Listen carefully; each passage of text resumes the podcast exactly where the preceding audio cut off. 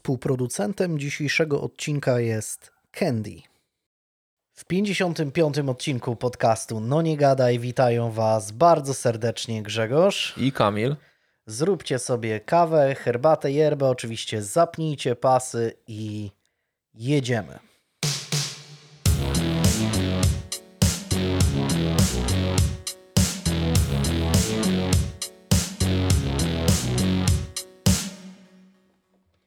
Mam nadzieję, że jeszcze nie wszyscy z naszych słuchaczek i słuchaczy wymarli z powodu panującego smogu i w ogóle masakry jakiejś, która się obecnie dzieje. Mam nadzieję, że jeszcze żyjecie i jakoś się trzymacie.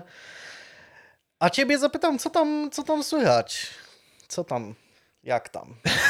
W nowym roku witamy, bo to jest pierwszy odcinek w nowym roku. Jak tam? Tak, no to już jest ten moment w roku, w którym już się pamięta, wpisując gdziekolwiek w dokumentach wszelkich, że jest 2023, nie 2022. Już to nie tak, musisz korektorem poprawiać.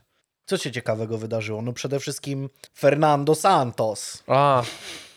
Santos niektórzy tam, nie? Felipe Santos. Felipe. No tak. Co w ogóle, jak... Uwielbiam te... Znaczy, czy to jest mem? Samo to zdjęcie chyba właśnie z Mistrzostw Świata prezesa Kuleszy, który jest w takiej koszuli rozpiętej, wiesz, od góry chyba z dwa guziki, okulary przeciwsłoneczne, nie? Jeden takiego bossa wygląda totalnego, ale takiego bossa z dyskoteki z lat 90. bardziej. No, ale... I to pasuje właśnie do tego Felipe, nie? Zagraj mi tam coś Felipe jakiś, coś fajnego, coś jakiejś blondynce Aleksandrze. Jak oceniasz ten wybór? Lepiej niż Probierz?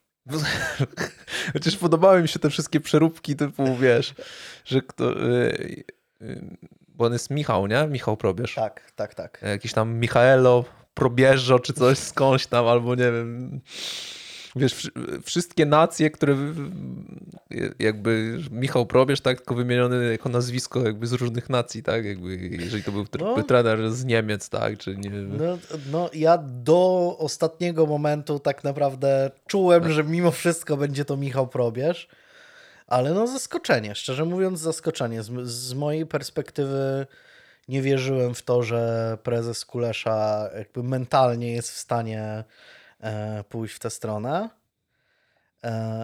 I chyba to jest dobry wybór. No nie wiem, jakie jest twoje zdanie, ale no z tych nazwisk, które były gdzieś tam na giełdzie, to no wydaje mi się, że to jest jedno z mocniejszych. No bo wiadomo, że jeżeli chodzi o polskiego kibica, to polski kibic by chciał właśnie jakiegoś Zidana, czy Guardiolę, czy kogoś takiego, ale nikt taki nie pójdzie do reprezentacji w ogóle jakiejkolwiek na ten moment. Będzie ale Santos dla takiego nawet, myślę, w miarę niedzielnego kibica piłki nożnej, to i tak jest nazwisko, znaczy, które... To jest duże nazwisko, nie? Tak? Jeżeli chodzi o jakąś tam zagraniczną prasę, to na pewno gdzieś ten punkt, tak, w jakichś tam gazetach był odznaczony o tym, że właśnie Fernando... Felipe. Będziemy mówić na niego Felipe. Felipe Santos. Został trenerem polskiej reprezentacji. Myślę, że jeżeli byłby to Michał Probierz, to nigdzie by się to nie znalazło. Co najwyżej, wiesz, ta część na tyle strony jakiejś gazety, gdzieś są dowcipy czasami, no to być może tylko tam by się znalazło. No bo wydaje mi się, że teraz wybranie polskiego trenera to by się wiązało ze zjechaniem tego prezesa strasznym od góry do dołu, że już trochę na tych polskich trenerach się przejechaliśmy i chyba wszyscy chcieli czegoś nowego? Znaczy z drugiej strony ja też nie uważam, żeby najistotniejszą cechą trenera było to, czy urodził się nad Wisłą, czy urodził się, nie wiem, gdzieś tam nad jakimś egzotycznym morzem, czy cokolwiek, tak? To znaczy trener i zwłaszcza selekcjoner powinien być po prostu fachowcem w swojej dziedzinie. No tak, tak? Dlatego ciężko porównać takiego trenera, który trenował, wiesz, Benfikę, Porto, reprezentację Grecji, reprezentację Portugalii z Michałem Probierzem, który gdzieś tam Krakowie czy Jagiellonie prowadzi. No ale nie? Na giełdzie nazwisk przez pewien czas nawet był Henryk Kasperczak, więc... No tak. Henryk Kasperczak powinien objąć reprezentację Polski wtedy, kiedy cała rzesza Polaków, tak? Prawie wszyscy Polacy chcieli Franciszka Smudę i dostali Franciszka Smudę. To wtedy był odpowiedni moment, żeby wybrać Henryka Kasperczaka. Tak. Wtedy był najlepszy moment na to. Teraz w ogóle też... Henryk Kasperczak by się podjął tego, bo znaczy ja nie wiem... Ja nie wiem, co on robi teraz w ogóle. Też nie wiem. Może jest w szczycie formy, ale no... To jest ciężka praca, więc myślę, że mogłoby to być problematyczne dla osoby w takim wieku, ale może no nie takie rzeczy się dzieją. Nasz trener też teraz nie jest młodzieniaszkiem. No zdecydowanie nie. Zdecydowanie. Jest ale no wyszło jak wyszło, moim zdaniem dobrze, ale z drugiej strony po owocach ich poznacie. Tak. I... Może się okazać, że te oczekiwania będą na tyle, bo będą, no trzeba przyznać, że oczekiwania będą gigantyczne, nie? Że o ile gdyby tym trenerem został Michał Probierz, to ten balonik by pękł, a tutaj został tylko jeszcze bardziej nadmuchany, nie? Więc no zobaczymy. No niestety to nie ma żadnej magicznej różdżki, którą jest w stanie zamienić, nie wiem, Krychowiaka w jakiegoś nie wiadomo jakiego piłkarza, środka pola. No ale oczekiwania będą. No zobaczymy, co z tego wyniknie.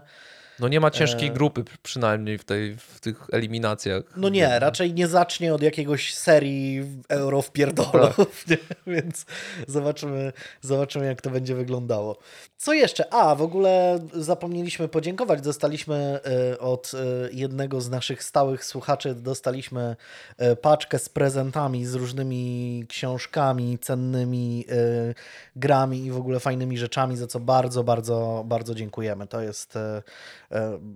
Było bardzo, bardzo miłe odebrać tak fajny prezent. To z takich rzeczy jeszcze świątecznych. Okołoświątecznych. A co dalej? Co się jeszcze ciekawego wydarzyło ostatnio? Last of Us oglądałeś, czy nie? Właśnie nie. To znaczy dla mnie też nie do końca... Czy znam Last of Us tak z opowiadań i z jakichś tam fragmentów gameplayu, które oglądałem, ale nie jest to dla mnie, wiesz, nie mam jakichś takich emocji z tym związanych, no bo niestety jestem Xboxiarzem. No ale dlatego jest mega ciekawe to, jaki jest odbiór osób, które w grę nie grało, tak? No bo jeżeli ja gdzieś tam mam z tyłu głowy podświadome emocje związane z grą, no to jakby też wiadomo inaczej podchodzę do serialu niż ktoś wchodzi na świeżo do tego świata, nie? No, moja siostra już zdążyła mnie z 15 razy oszkalować, że jeszcze nie oglądałem, ale póki co tam jest chyba 2 czy 3 odcinki, tak? Teraz wyszedł 3, zdążyłem przed wyjściem obejrzeć połowę. Zastanawiam się, jak wiele osób zrezygnuje teraz z oglądania, bo była dosyć długa scena gejowska w 3 odcinku. Myślisz, że to tak myślę, że wiesz, nie, wiesz co? Straszy? Oczywiście, że nie powinno, ale dużo osób oglądających ten serial to będą gracze, którzy często mają takie... powiedzmy, wiesz, bardzo skrajne poglądy, tak, konserwatywne poglądy pod tym kątem, że rzeczywiście może się... No, chłopak, dziewczyna, normalna... wiesz, jesteś w stanie to jakoś połączyć z jakimś, nie wiem, wykopem czasami, czy coś, jakimiś takimi rzeczami, które... Ale czarnych elfów nie ma. Nie ma czarnych elfów, bo ogólnie serial jest... No przefantastyczny. Na razie przynajmniej pierwszy odcinek na przykład był super. W ogóle po pierwszym odcinku byłem zakochany. Drugi odcinek też był mega dobry. Trzeci odcinek, mówię, no obejrzałem dopiero tak naprawdę 1/3, więc nie jestem do końca w stanie się odnieść, bo też w tej pierwszej części sama część związana z głównymi bohaterami, tak? Z Ellie, z Joe'em, to była tak naprawdę pominięta, tylko były retrospekcje, więc ciężko się do tego odnieść dokładnie, ale spodziewam się, że będzie okej. No wiesz, same nazwiska tam grają, nie? No bo jednak cały czas ten serial produkuje również gościu, który zajmował się samą grą. No i do czasami tego, wychodzi to na dobre, czasami na złe. Nie? Najczęściej wychodzi, wiesz, wydaje mi się, że pewnie by wyszło to na złe, jeżeli by sam był jakby, wiesz, osobą, która załatwia wszystko od początku do końca. A on tam współpracuje z gościem od Czarnobyla, więc no, wydaje mi się, że to jest takie idealne połączenie, nie? Tak że jak... ci znają świat gier i są w stanie to przenieść. Mhm. Tak, że jakby połączenie wiedzy serialowej i połączenie wiedzy właśnie tej związanej z grami, z tym budowaniem świata w grze. Mhm. Wydaje mi się, że może wyjść bardzo dobrze i przynajmniej na razie wychodzi bardzo dobrze. No tak słyszałem. Bo jeżeli chodzi... Uwielbiam Pedro Pascala, więc i ta aktorka, która z nim gra, która grała w Grze o Tron i nawet widziałem ją na żywo, jak byłem na Warsaw Comic Conie, bo była jeszcze za czasów, jak była aktorką z Gry o Tron, taką trzecioplanową praktycznie, to była na... Ale też tam była bardzo wyrazistą postacią. Wtedy. No tak i spektakularnie jakby zakończył się jej wątek, więc tak, była wyrazistą postacią i właśnie była gościnią na Warsaw Comic-Conie i bardzo, bardzo sympatyczną osobą. Na tyle, na ile miałem z nią kontakt, wymieniając tam dwa zdania, ale taka bardzo, bardzo sympatyczna. Wtedy, z drugiej strony, wtedy miała lat. 15, znaczy 14, bardzo rzadko w ogóle wychodzi tak, że z kimś zamieniasz dwa zdania i on od razu jest niesympatyczny. Wiesz co, wiem, że z niektórymi gośćmi na przykład na Comic-Conie niektórzy mieli takie mieszane uczucia, nie? Że znaczy albo byli po prostu zmęczeni, jakby wiesz, no gdzieś tam przyjechali z daleka i nie wiem, i pozowali całe tam godzinami do zdjęć i dawali autografy i tak dalej. No ale rozumiem, że to może być męczące i no nie do końca przyjemne, ale... Znaczy bycie w tłumie czasami jest męczące samo w sobie. Tak.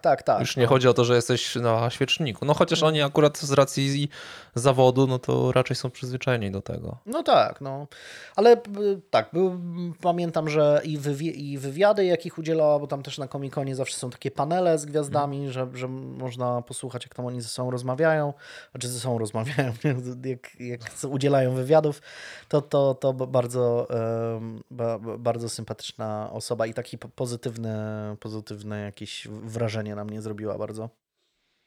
Ja jeśli chodzi o oglądanie rzeczy na streamingach, to obejrzałem na Netflixie reality show Love Never Lies. Okej.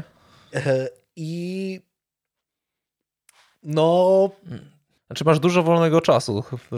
Ale wiesz co, z tego wynika. To jest coś takiego, że możesz sobie robić jakieś... Znaczy ja oglądałem jeden z sezonów Hotelu Paradise, więc ja się totalnie nie powinienem tutaj odzywać. Właśnie nie, ani żadnego Love Island nie oglądałem, ani Hotelu Paradise nie oglądałem. Oglądałem tylko 40 kontra 20, czy 20 kontra 40, ale dlatego, że znałem jedną z osób, która występowała, jedną z dziewczyn, która występowała, więc po prostu tak z ciekawości... Kibicowałeś. Kibicowałem, tak. I dlatego oglądałem 40 kontra 20, ale Love Never Lies jest ciekawym programem. Teraz jest kwestia, czy ta koleżanka w ogóle wie, że jest twoją koleżanką. Wie. I jeśli chodzi o Love Never Lies, no to jest w ogóle pierwszy polski reality show Netflixa. I polega on na tym, że pary zostają zabrane do Grecji, do takiej willi jakby. I co jakiś czas odbywa się ceremonia, właśnie to się nazywa ceremonia I Detect, od nazwy wykrywacza kłamstw, który śledzi gałki oczne. No i są im zadawane pytania, które mają jakby pokazać, czy oni kłamią, czy nie. No i to może pójść nie tak, nie? Znaczy okazuje się, że wiesz, że dość sporo tam kłamkolenia w tych związkach jest. Nie wiem, na ile to jest wyreżyserowane, a na ile nie, ale jest kilka takich scen. Jedna taka powiedzmy finałowa. A to obejrzałeś już cały? Tak, to znaczy finał wyjdzie dopiero 1 lutego chyba. Już taki ostateczny... już przedpremierowo zapłaciłeś, żeby obejrzeć. Nie. Ostateczny finał będzie 1 lutego, ale wszystkie te poprzednie odcinki prowadzące do tego finału już są. Tam jest ich 5 czy 6. Zbingowałeś to? Prawie, no tak na 2 wieczory sobie rozłożyłem i wydawało mi się, że to jest po części wyreżyserowane, to znaczy, że, no, że ludzie nie mogą tak kłamać sobie w związkach, ale później jak było kilka reakcji osób na niektóre kłamstwa jakby z tych partnerów i partnerek, że no, wyglądało to naprawdę masakrycznie, nie? Że ci ludzie faktycznie no, byli zdruzgotani. No wiesz, czasami z samego doświadczenia, tak? Na pewno oglądałeś kiedyś Big Brothera, też człowiek myślał, że nikt się tak nie zachowuje, jak niektórzy, którzy tam brali udział, no a jednak tak się okazało, że to... Wydawało się, że to jest w ogóle jakiś mega hardcore, ten Big Brother, co się okazało, że teraz to by był sofcik taki programik, nie? Tak, no i właśnie w tym programie na początku się on wydaje taki totalnie głupawy, a później widać trochę, że niektórzy właśnie przechodzą jakąś taką trochę przemianę, jakoś tak refleksyjnie podchodzą do swoich związków i swoich różnych decyzji, właśnie... A tam można coś wygrać? W ogóle jest jakaś wygrana para? Tak, no właśnie... Działa to w ten sposób, że za każdą prawdę dostajesz, jakby jest dodawane plus 2000 do puli ogólnej, a za każde kłamstwo jest odejmowane jakby minus 2000 i ci, którzy będą najbardziej prawdomówni, wygrywają całą pulę. Okej. W ten sposób. Cały twist w ogóle tego polega jeszcze na tym, że w pewnym momencie te pary są rozdzielone i do jednej z tych grup dołączają single, którzy ich jakby wodzą na pokuszenie. Co jeszcze bardziej komplikuje sytuację w niektórych przypadkach. No i momentami dochodzi do naprawdę takich bardzo nieprzyjemnych rzeczy, gdzie no, ci partnerzy mogą oglądać poczynania swoich tych drugich połówek właśnie w towarzystwie tych singli i singielek, nie? I no momentami nam się dzieją no, takie przykre rzeczy i oni reagują bardzo emocjonalnie, no nic dziwnego zresztą. Ale często w tych programach typu Hotel właśnie Paradise, typu gdzieś tam Love Island, to ci uczestnicy to jest taki jeden typ mniej więcej mężczyzny i bardzo podobny jeden typ kobiety. Trochę tak, bardzo ale są to, podobni trochę wszyscy tak, do siebie. Ale to nie jest coś takiego jak Warsaw Shore, że jacyś totalni imprezowicze, wiesz, w ogóle najebunda i seks ze wszystkimi i w ogóle, wiesz, nie? To nie... Krzycz Trypson. Nie aż tak, ale oczywiście no, są to tacy ludzie, powiedzmy, dość rozrywkowi, dość swobodnie podchodzący do niektórych tematów. No niektórzy w ogóle tam jedna para na przykład przyjechała twierdząc, że chcą to w taki sposób naprawić swój związek, nie? Podreperować jakby swój związek, bo stracili do siebie zaufanie. No i wiesz, co może pójść nie tak, nie? No w ogóle no ciekawe to jest. Mnie szczerze mówiąc, mimo że wydawało mi się takie totalnie głupawe, to momentami naprawdę było dość mocno emocjonalnie, bym powiedział, zwłaszcza tam już w tym ostatnim odcinku, no w tym ostatnim odcinku to w ogóle jest jedna scena taka, gdzie jest no naprawdę hardcore, nie? I jest to bardzo, bardzo przykre, no bo mam wrażenie, że niektórzy będą, czy no teraz to już pewnie żałują, że w ogóle wzięli w tym udział, nie? Że no takie rzeczy tam się działy. Ale z takich filmowych rzeczy to chyba nic innego nie widziałem. Odnotowałem sobie Bielmo, film na Netflixie, który jest kryminałem, w którym bierze udział Edgar Allan Poe jako młody chłopak. I podobno jest całkiem fajny, więc na pewno sobie obejrzę i może do następnego odcinka no, dam znać, co myślę, ale do tego czasu to już pewnie wszyscy to zobaczą i będą już po seansie, ale wygląda to ciekawie, zwłaszcza, że no, Edgar Allan Poe to jest taki mój konik. To ja widziałem jeszcze w kinie, byłem, teraz mi się przypomniała Terrifier 2. Kojarzysz ten horror, co był zapowiadany? Masakra w święta to się miało nazywać, czy coś takiego. I co? O, powiem ci, że mocny slasher. Tak? Taki, ojej, bardzo mocny. Tam się grube rzeczy dzieją, naprawdę. Czyli dobry. Wiesz co, no jak ja się dobrze bawię, naprawdę się... No ja lubię slashery, nie? No, ja naprawdę się mega dobrze bawiłem. Rzeczywiście tam czasami, jeżeli chodzi o przemoc, to jest trochę przesada. Są takie sceny, które trwają, wydaje mi się, trochę za długo. I jeżeli ten film skrócić o pół godziny, wyciąć te niepotrzebne rzeczy, szczególnie z końcówki, to moim zdaniem mega warto, jeżeli ktoś lubi horror, tak na zasadzie po prostu odmurzenia lekkiego, nie? Żeby, tak totalnego odmurzenia, siadasz sobie i przeglądasz te flaki. Ja lubię. Dostaliśmy też niedawno od wydawnictwa Sine Qua Non, dostaliśmy książkę o Dawidzie Kosteckim i aferze podkarpackiej, ale wciąż czytamy. Książka jest już dostępna w sklepach i póki co ja jestem gdzieś tak w połowie i jest naprawdę dobrze. To znaczy jest to temat, którego ja nie za bardzo znałem i afera podkarpacka była takim tematem, który oczywiście gdzieś tam się przewijał w gazetach, w mediach i w filmach, ale to nie było coś, czym się jakoś tak zajmowałem bardziej szczegółowo, a już w ogóle nie mówiąc o karierze samego Dawida. Jest jedna walka z Marcinem Najmanem, która jest fajnie opisana. Polecam, bo podobno nie da się jej zobaczyć tak gdzieś tam na YouTubie, bo to była taka, no niby już zawodowa walka, ale na takiej powiedzmy trochę amatorskiej gali, że nie zachowały się chyba żadne nagrania profesjonalne, ale książka jest naprawdę, naprawdę fajna, naprawdę bardzo dobrze się ją czyta i może w następnym odcinku trochę uda się rozwinąć temat.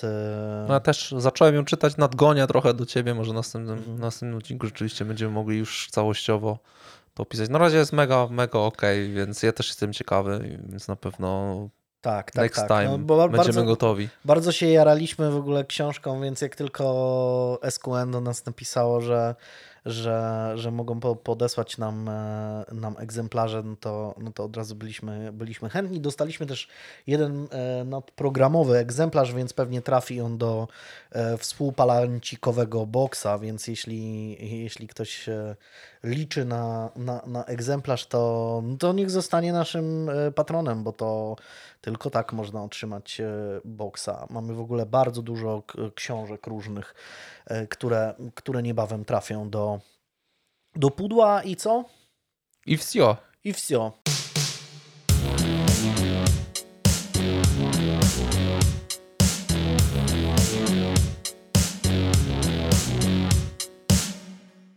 Dawno nie było kalendarium. Takim umownym rokiem dla mojej dzisiejszej historii będzie rok 1990. I chyba go jeszcze nie było na tapecie u nas, więc przenosimy się w czasie i sprawdzamy, co ciekawego się wtedy wydarzyło. No i 1990 rok rozpoczął się dobrze, bo 7 stycznia na świat przyszedł Gregor Schlierenzauer, więc wybitny skoczek narciarski, znany chyba wszystkim. On zawsze był taki młodzian, zawsze się wydawało, że on ma gdzieś 16 lat czy coś, że on jako młodzian skaczawicz. No, to jest człowiek starszy o 2 lata od nas. No dokładnie. Straszne to jest. Kto by pomyślał, nie?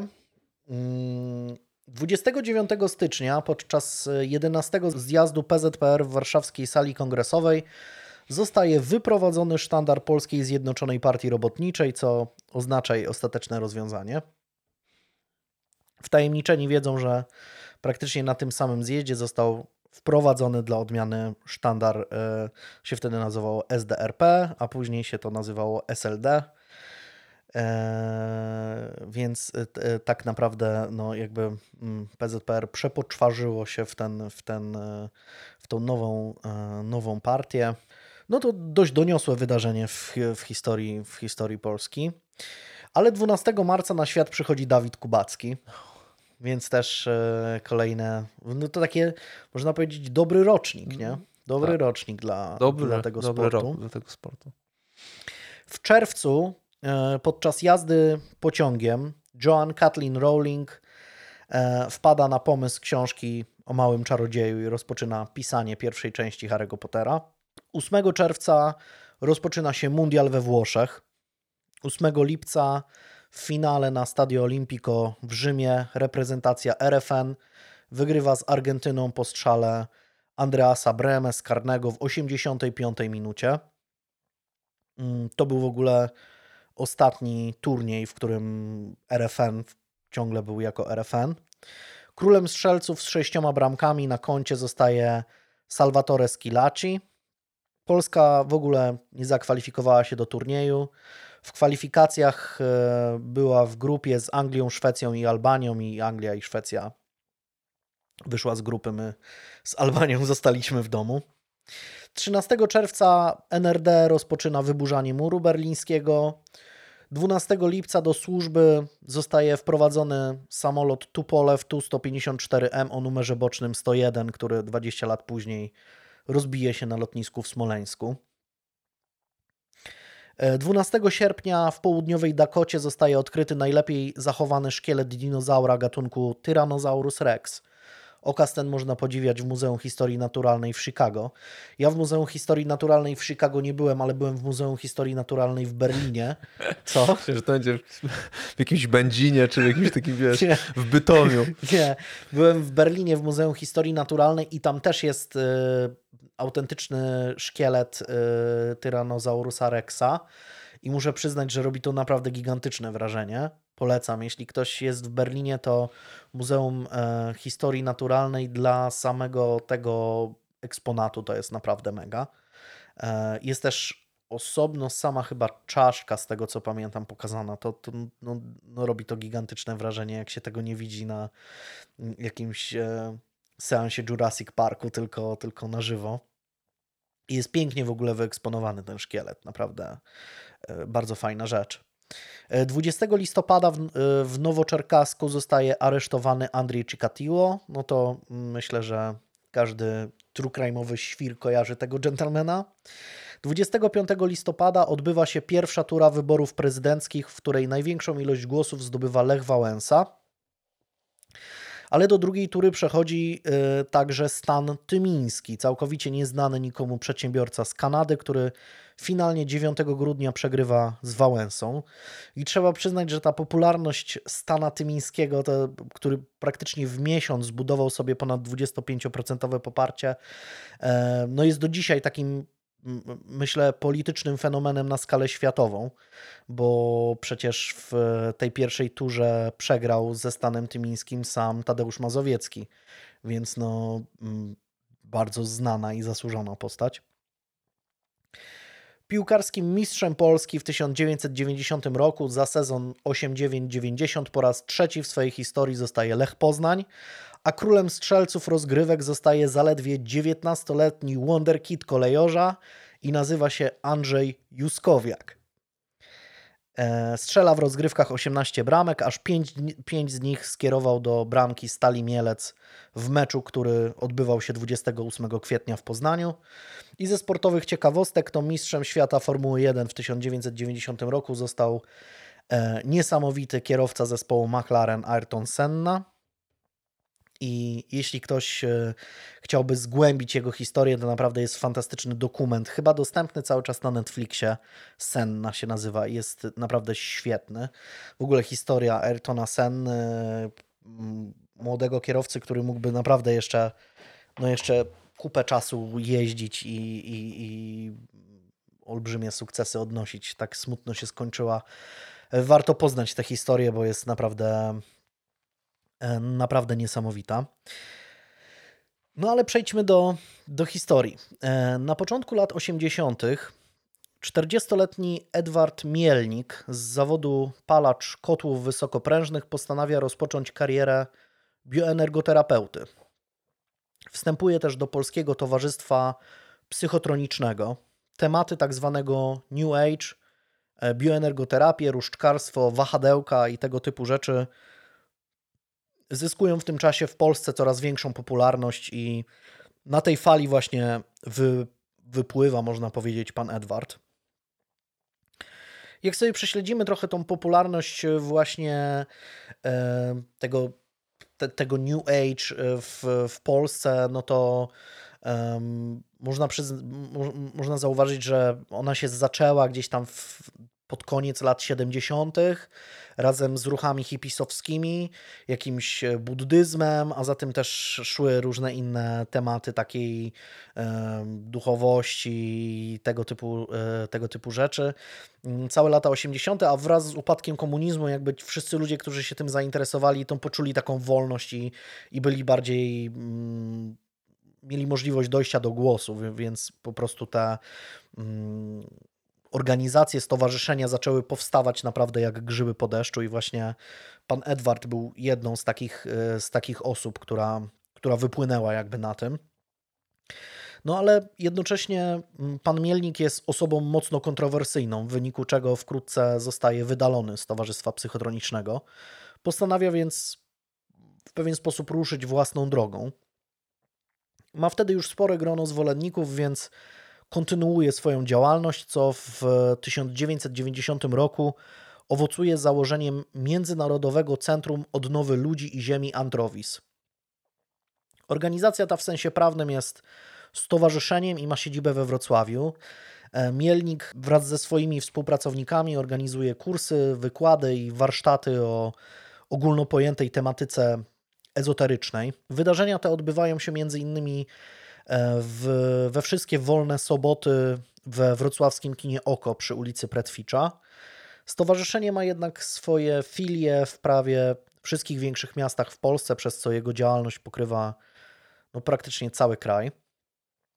Artykuły dostępne w internecie wskazują, że zloty mielnikowców odbywały się też w Szczecinie, Łodzi, w Warszawie, Krakowie, Olsztynie, Katowicach i Gdańsku. Jesteśmy cały czas przytomni, świadomi tego, co się dzieje. W każdej chwili, jeśli tylko zajdzie taka potrzeba, możemy ten stan przerwać i z niego wyjść. Zaczynamy od 3 głębokich oddechów.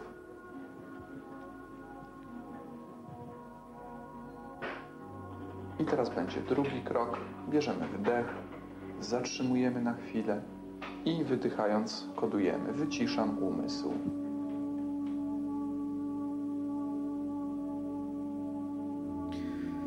Spotkania organizowane przez Antrowis z początku dla ludzi z ulicy wydają się być zupełnie niegroźne. Nie różnią się one od wielu innych popularnych w tamtych czasach warsztatów ezoterycznych i różnego tego typu właśnie new age'owych rzeczy. Podczas takich wykładów Edward Mielnik wraz ze swoimi współpracownikami opowiada o leczeniu energią, autohipnozie, oddychaniu relaksacyjnym oraz medytacji zwiększającej samoświadomość i koncentrację. Chętni mogą udać się do gabinetu bioenergoterapeutycznego na bardziej szczegółowe konsultacje. Ten gabinet mieści się zresztą bardzo blisko kina Oko, w budynku obok, więc jakby łatwo można tych ludzi przekierowywać. Ci, którym wyjątkowo przypadł do gustu temat tych wykładów, mogą zakupić książkę lub kasetę audio z dalszymi treściami promowanymi przez Antrowis. Stowarzyszenie wydaje też własne czasopismo pod tytułem Nowy Kosmos. Jedno z nagrań sprzedawanych podczas wykładów Mielnika jest reklamowane takim hasłem, tu cytat: chcesz schudnąć, nie bać się szefa, opanować materiał do egzaminu, to wszystko, a przy okazji uniwersalną wartość kosmiczną osiągniesz poddając się ciszy. No i faktycznie nagranie po prostu jest ciszą, na taśmę nic nie jest nagrane, ale rzekomo ma wyjątkową wartość energetyczną. Podczas otwartych spotkań tematyka kosmitów i zbliżającej się zagłady świata pojawia się od czasu do czasu, tak aby nie zrazić niedowiarków.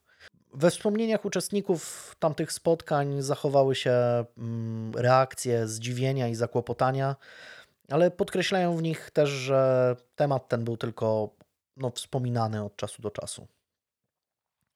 Ci, którzy nie zrazili się dziwactwami Mielnika i jego ekipy, wykazują ponadto największe zainteresowanie i chęć pogłębienia swojej wiedzy, dostają propozycję wejścia na wyższy poziom wtajemniczenia. Jak się okazuje, spotkania organizowane w kinie Oko oraz innych podobnych miejscach na terenie całej Polski to jedynie wierzchołek góry lodowej działalności Antrowisu. Do tej pory nasza planeta była kosmicznym szambem. Jednak wśród tego szamba niektórzy gromadzili energię, gromadzili swoje indywidualne wnioski. Teraz nasza planeta wchodzi w okres bardzo burzliwych przemian. Osoby chcące zanurzyć się głębiej nie są pozostawione same sobie. Bardziej zamknięte spotkania w mniejszych grupach są organizowane m.in. w mieszkaniu w kamienicy przy ulicy Krasińskiego we Wrocławiu.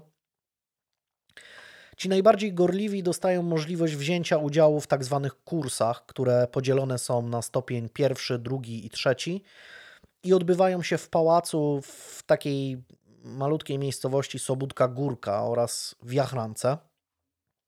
To dopiero tam Edward Mielnik i jego świta pokazuje swoje prawdziwe oblicze. Wbrew pozorom w tajemniczych zjazdach w miejscach odosobnienia nie bierze udziału jakaś malutka grupka ludzi. W czasie swojego oficjalnego funkcjonowania przez wspomniane kursy przewijają się tysiące ludzi. Zazwyczaj są to osoby wykształcone i poszukujące w pewien sposób. Wśród nich znajdują się niejednokrotnie, można by powiedzieć, celebryci tamtych czasów. Aktorzy, muzycy, dziennikarze i politycy. Dzisiaj wiele osób odżegnuje się od uczęszczania na kursy Mielnika, więc uczestnictwo wielu znanych i lubianych jest w dużej mierze tematem plotek i domysłów, a tej rozległości wpływów Antrowisu można się jedynie domyślać. Wiadomo jednak, że w kursach brała udział na przykład Barbara Labuda, działaczka Solidarności, posłanka na Sejm oraz ministra w kancelarii prezydenta Kwaśniewskiego. Edward Mielnik rzekomo osobiście wspomagał ją energetycznie, gdy ta przemawiała w Sejmie. Do udziału w kursach przyznała się też na przykład aktorka Krystyna Sienkiewicz, aktor Emilian Kamiński czy choćby znany ówcześnie pisarz i dziennikarz Zygmunt Broniarek, który pisał nawet artykuły do Nowego Kosmosu, czyli tego czasopisma jakby wydawanego przez Antrowis. Jeszcze inna popularna wtedy dziennikarka Anna Dąbrowska jest jedną z kluczowych członkiń całego stowarzyszenia i prowadzi część warsztatów Antrowisu. Wspomniany Emilian Kamiński po latach podsumuje swoje kontakty z Edwardem Mielnikiem tymi słowami. Tu cytat. To chory na władzę hochsztapler, za wspólne pieniądze jeździł po świecie na jakieś sympozja i przybierał na wadze. Kobiety traktowały go jak Boga. Wśród reportaży i artykułów na temat Antrowisu można znaleźć autentyczne wspomnienia członków i sympatyków stowarzyszenia. Jest w nich na przykład historia pana Andrzeja Dobrowolskiego, który podczas sympozjum w kinie Oko zapewniał, że kosmici złożyli mu wizytę miesiąc przed wprowadzeniem stanu wojennego, zaraz po dzienniku telewizyjnym. Powiedzieli mu, że pochodzą z planety Regulus i że w ich układzie planetarnym żyje się od 600 do 6000 lat. Kosmici nadzwyczaj zainteresowali się makietą torów kolejowych w domu pana Andrzeja, po czym bez pożegnania wylecieli przez okno. Jeszcze inną historię opowiada mieszkaniec Irlandii, Adam Kostrzewak. Jemu złożyli wizytę przybysze z planety Argos, podyktowali mu przesłanie dla Ziemian i przekazali rysunki pojazdów międzyplanetarnych, które ten przekazał Antrowisowi. Podczas wykładu z przekonaniem opowiada, że wielokrotnie latał na pokładzie statku kosmicznego tych przybyszów z Argos, a ostatnio był zachwycony, jak przyleciało po niego 6 zwiewnych jak nimfy blondynek. Pan Adam twierdzi też, że w języku kosmitów z Argos nazwisko Kostrzewa brzmi jak 3 pierwsze takty 5 symfonii Beethovena. No czyli brzmi to mniej więcej tak. Trochę dziwne, ale no, widocznie tak jest. No Kostrzewa to tak, to bardzo rzeczywiście. Czy Pan Adam twierdzi, że 3 pierwsze takty, i ja tutaj miałem trochę mały zgryz i konsultowałem to z ludźmi, którzy ogarniają bardziej muzykę niż ja, to znaczy zapisy nutowe, i myślę, że on po prostu nie wiedział, o czym mówi i miał na myśli to otwarcie jakby 5 symfonii Beethovena, a nie 3 pierwsze takty, bo to by było trochę bez sensu, to znaczy za długie by było wtedy to imię, to nazwisko. Kostrzewa. W ogóle w polskim, wiesz, w polskiej muzyce koko to jest bardzo istotna, tak, i istotna część piosenek. Tak. Wspomnijmy Koko Eurospoko. Tak, bardzo, bardzo lubię tę piosenkę. I wydaje mi się, że mu chodziło faktycznie o to i to jest kostrzewa w języku kosmitów z planety Argos. Na sympozjum w kinie Oko w maju zjawiła się też kobieta wraz z 9-letnim synem Kubą. Twierdzi ona, że kosmici z planety Atlantis uczą jej syna obsługiwać statki kosmiczne.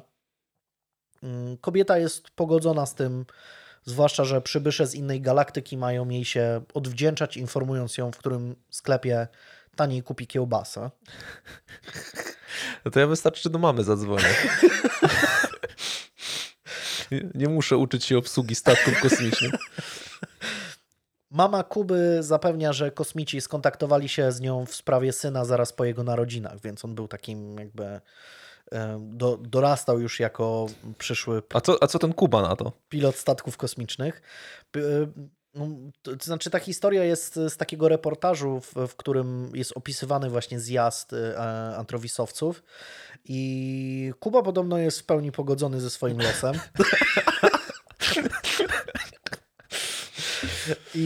No tak, to jest jak chodzenie do szkoły. Rzeczywiście, no jesteś pogodzony z losem, że musisz chodzić do tej szkoły, no tak? Jesteś pogodzony z tym, że musisz uczyć się obsługi. No, a jest to pewnego rodzaju brzemię. Znaczy taki, tak. No mimo wszystko no nie każdy ma tak ważne obowiązki. No ja traktowałem jako brzemię nauczenie się ułamków na przykład jakichś, nie? A on to jednak ma trudniejszą rzecz. Tak, ale Kuba podobno jakby wziął to na klatę i było okej. Jestem ciekaw, Kuba, jeśli nas słuchasz, to w ogóle powiedz co u ciebie, nie? Znaczy jestem ciekawy twojej historii, to znaczy twojej wersji tej historii. Ale to znaczy to nie był żaden bekowy reportaż czy coś takiego, to był autentyczny reportaż z Gazety Wyborczej, zresztą podlinkuję go w źródłach. I właśnie moją ukochaną historią z tego reportażu zacytuję w całości. Ten reportaż się nazywa Strzeż się szaraka i to jest historia pana Ryszarda. I zacytuję, całość tej historii jest naprawdę fantastyczna. W październiku ubiegłego roku 36-letni Ryszard ostatni raz zdał spawarkę do narzędziowni. Został bezrobotnym. Żaden związek zawodowy nie upomniał się o niego. Interesowały ich tylko składki, mówi Ryszard. Wieczorem żona kolejny raz zagroziła rozwodem. Wykrzyczała: ty nie potrafisz nawet pić wódki. Wtedy pojawili się oni i powiedzieli, że na Ziemi mam misję, opowiada Ryszard. Tłumaczyli. W kosmosie nie ma wolnej woli, wszystko jest z góry zapisane. Miałeś stracić pracę, bo odegrasz ważniejszą rolę we wszechświecie. Taką jak Kuba prawie. Ryszard nie może ujawnić, jaka to misja.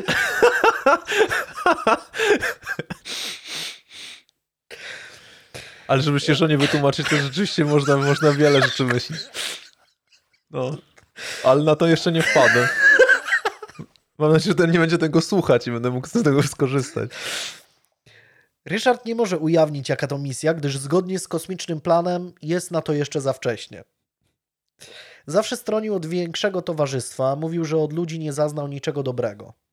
Podczas seminarium pierwszy raz publicznie opowiedział o swoich kontaktach. Potem podniecony wypytywał wszystkich kontaktowców, czy ma urojenia, czy jego wizje są prawdziwe.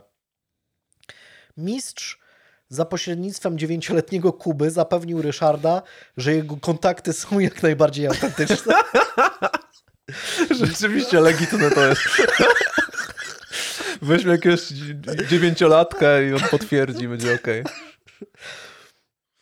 Tak, te historie, łącznie z historią pana Ryszarda, no to taka zaledwie naprawdę namiastka tego, co oferuje Antrowis. I ja zrobiłem to. Przeczytałem kilka publikacji Antrowisu, w tym jedną książkę Edwarda Mielnika, która jest, no naprawdę jest, kurwa, jest to kaliber nieziemski, jeśli chodzi o poziom Shuri. Ale zrobiłem to dla was i opowiem wam mniej więcej, co się dzieje w momencie, kiedy przechodzisz przez te pierwsze... Idziesz na to spotkanie Antrowisu, dostajesz propozycję od pana Edwarda, słuchaj stary, słuchaj koleżanko, zapraszam ciebie na kurs. I czego się na tym kursie możesz dowiedzieć? To już wam Żeby mówię. Przejść od tego początkującego do tego Kuby, tak? Tak, że jesteś po prostu, mówisz kto jest autentycznym, tak. Jakby kto ma misję, a kto nie ma misji. Okay. Więc uwaga. Do 99 roku jednostki z tak zwanym limitem energetycznym muszą opuścić Ziemię. Pozostałe ciała niestety będą umierać bezboleśnie, ale umierać bardzo szybko. 99 rok to praktycznie burzliwy okres oczyszczania Ziemi do nowego procesu. Ziemia nie zginie, Ziemia będzie bardzo piękna. Jeśli przypomnimy sobie te nasze dżungle zamieszkałe powiedzmy przez pierwotne ludy na Ziemi, to będą jeszcze piękniejsze, aniżeli było do tej pory. Układ Słoneczny według wskazań Antrowisu składa się z 12 planet, a na 7 z nich żyją kosmici. Ten układ planetarny jest miejscem wyjątkowym dla całego wszechświata, a planeta Ziemia stanowi jego najważniejszy element. Bardzo istotny jest też na przykład Saturn, bo to on wysyła drgania w różnych częstotliwościach, nadając rytm życia całego kosmosu. Ziemia ma nawet we wszechświecie swój konkretny adres, na którym posługują się kosmici. I ten adres to Galaktyka Czerwona, kosmos numer 1 741 085, planeta numer 1 541 085.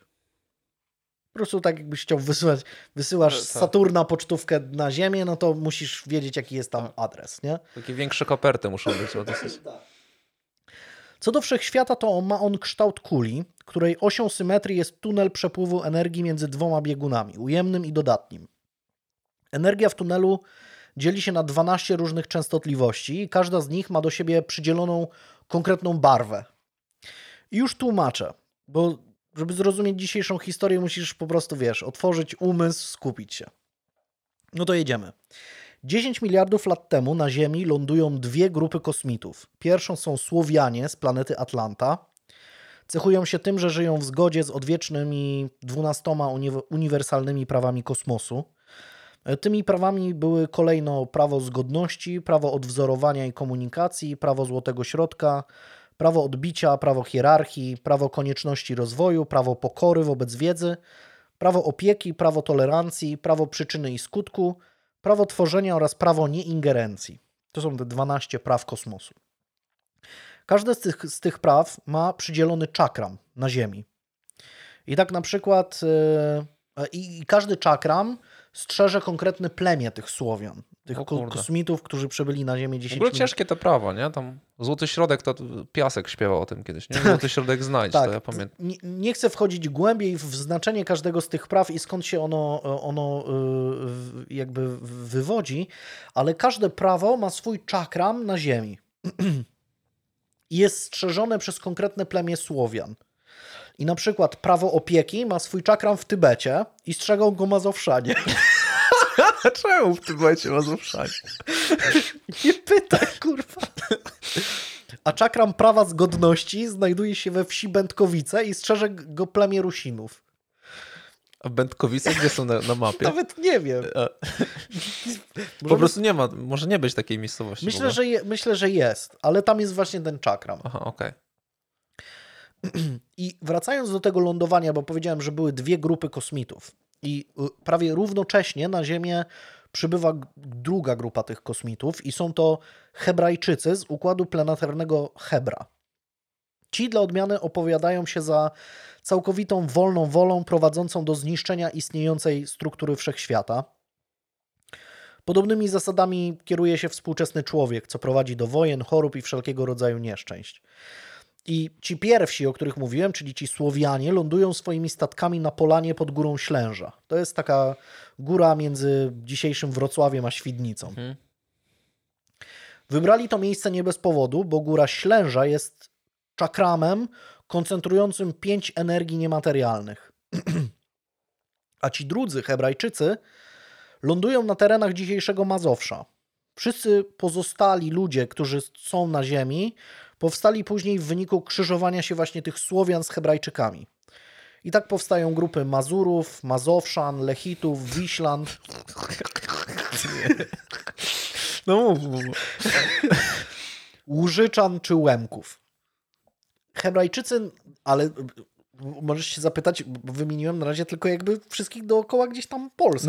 No właśnie trochę jak w filmach tych, jak w Hollywood, że tylko tak jakby Ameryka istniała, tak? Nie wiem, jakby cały świat to był USA, tak? A tutaj jest trochę cały świat. Ale to... zaraz ci powiem, jak to wszystko jest rozkminione. No. Hebrajczycy najpierw manipulują plemię Wiślan, po czym okłamują Słowian, twierdząc, że centrum energetyczne wszechświata nie znajduje się na Ślęży, tam gdzie jest ten czakram, tylko w górach świętokrzyskich. I przez to Słowianie myślą, że czakram jest gdzie indziej i tak powstaje ogromny konflikt między tymi dwoma plemionami i trwa on 6 ziemskich cykli, czyli 6 cywilizacji. I ten ostatni cykl, 7 z nich, jest ostatnim.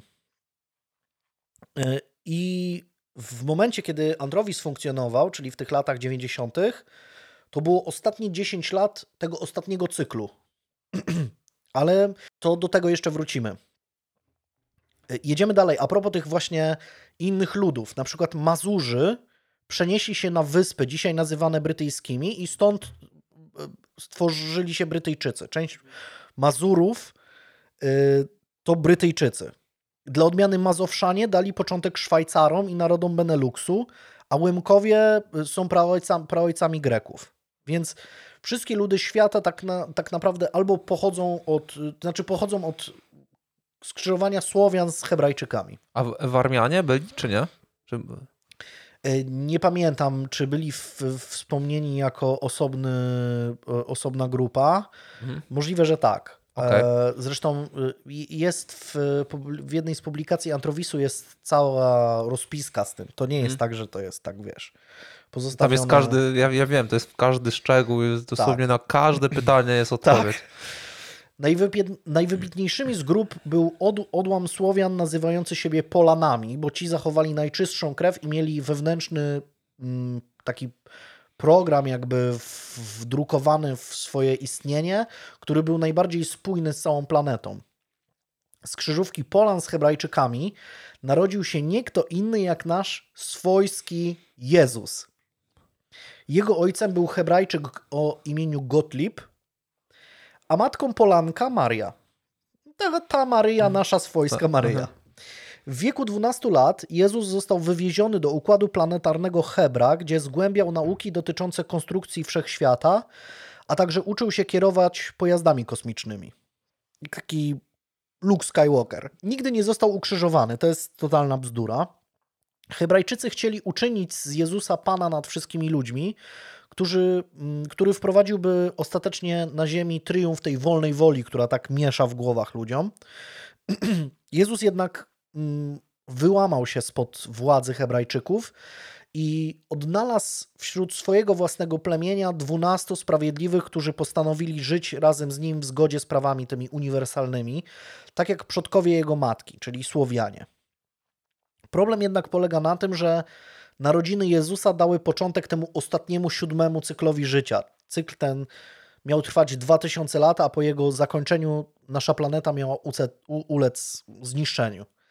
I w ostatnich latach cyklu na Ziemi mają zniknąć państwa, ma powstać jeden ogólnoświatowy rząd i jedna waluta. W 1994 roku ma dojść do udanego zamachu na papieża, po którym jego następca również stanie po złej stronie mocy. Ta cała władza, ten ogólnoświatowy rząd ma być tak naprawdę emanacją władzy tych złych kosmitów, którzy mają gnębić na początku ekonomicznie zwykłych ludzi, a potem doprowadzić do wojen nuklearnych i całkowitego zniszczenia ludzkości. Ale to wszystko, te wszystkie wojny nie potrwają długo, bo cała planeta będzie nawiedzana przez gigantyczne kataklizmy, ma się podnieść poziom wód, mają być grady meteorytów, zapadanie się lądów i tego typu rzeczy. Około roku 2000 kontynenty miały zlać się w jedno, a Ziemia miała się rozstąpić i wszystko szlak trafić. I ten rok 2000 i tak był takim ostatecznym terminem, który został wyznaczony przez Mielnika, bo pierwszym terminem był chyba rok 92. Później obliczenia zostały poprawione, no bo w 92 nie doszło do Armagedonu, więc jakoś tam przeliczyli to na nowo i wyznaczyli później chyba 95, a później się okazało, że jednak 2000. Ale najważniejsze jest to i całą jakby esencją antrowisowców jest to, że z kataklizmu uratować się miało tylko 144 000 osób rasy białej, przede wszystkim mieli być to Polacy. I ci mają ewakuować się z ziemi, a dokładniej z góry Ślęża przy użyciu statków kosmicznych i odlecieć na planetę Mirinda.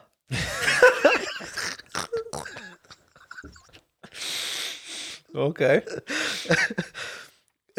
Na której otrzymają nowe ciała. Mężczyzny dostaną ciała 25-letnie, a kobiety 20-letnie.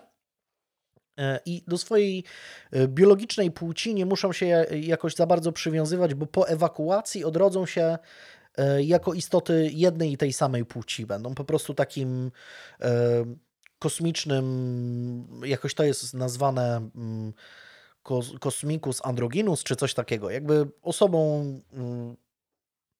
jednopłciową, o jednolitej płci. I po wspomnianym Armagedonie Ziemia ma się odrodzić pod nazwą Polania i być miejscem doskonałej harmonii, a także poruszać się po torze ósemkowym. Nie w kółko, tylko po torze, znaczy nie po torze elipsy, tylko po torze ósemkowym.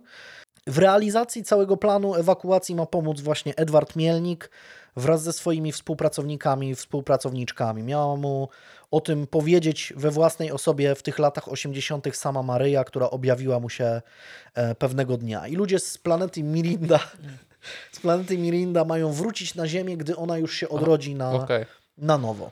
Czyli tak na przetrwanie bardziej, na Mirinda? Miryndę przysłowią. Tak.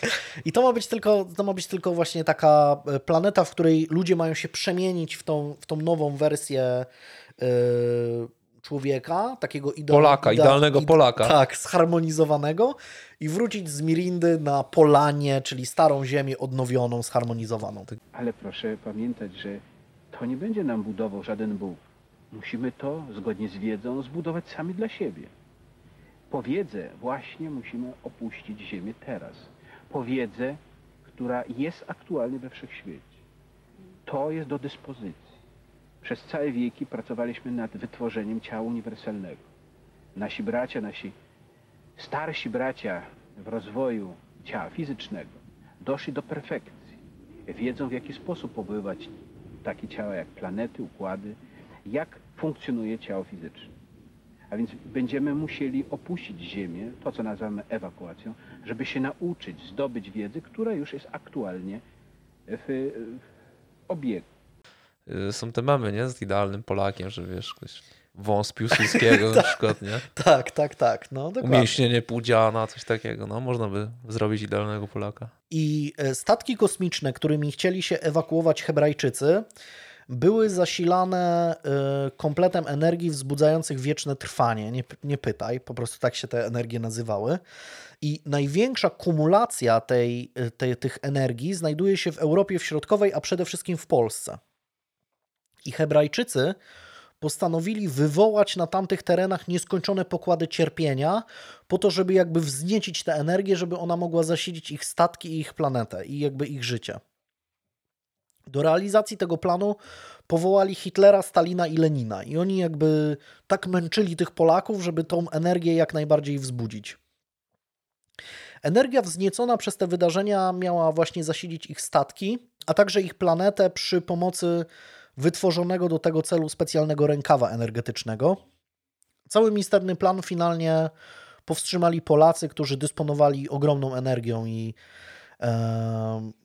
jakby zatrzymały to wszystko.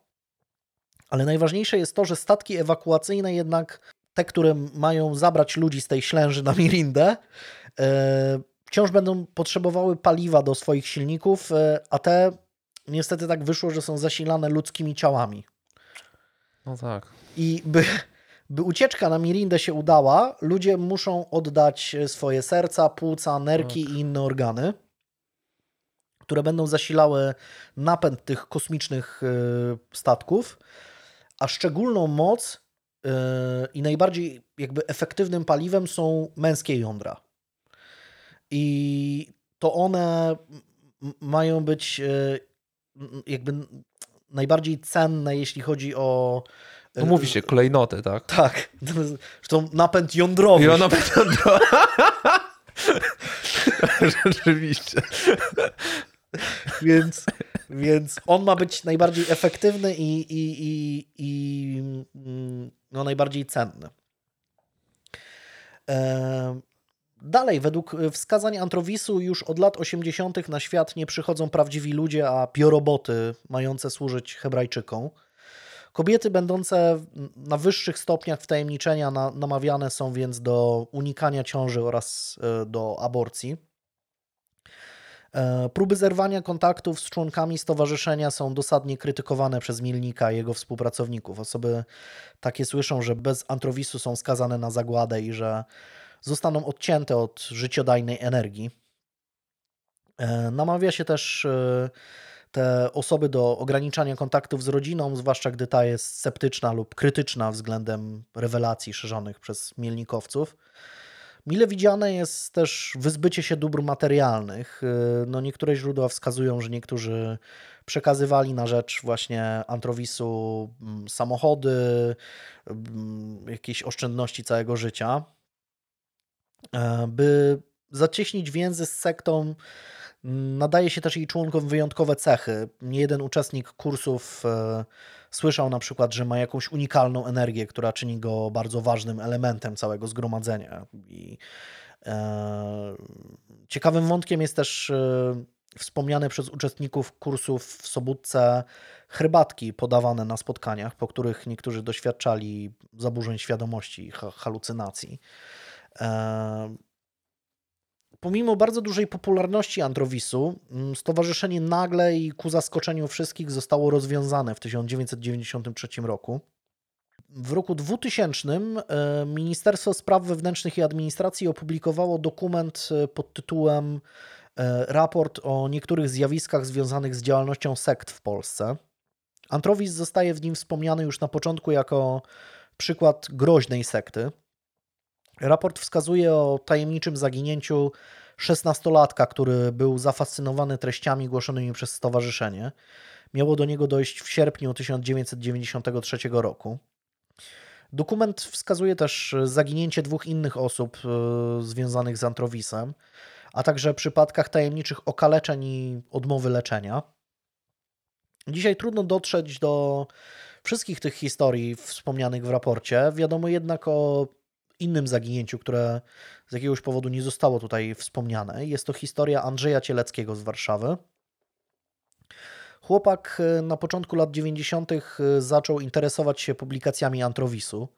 O jego istnieniu dowiedział się z miesięcznika Nie z tej ziemi.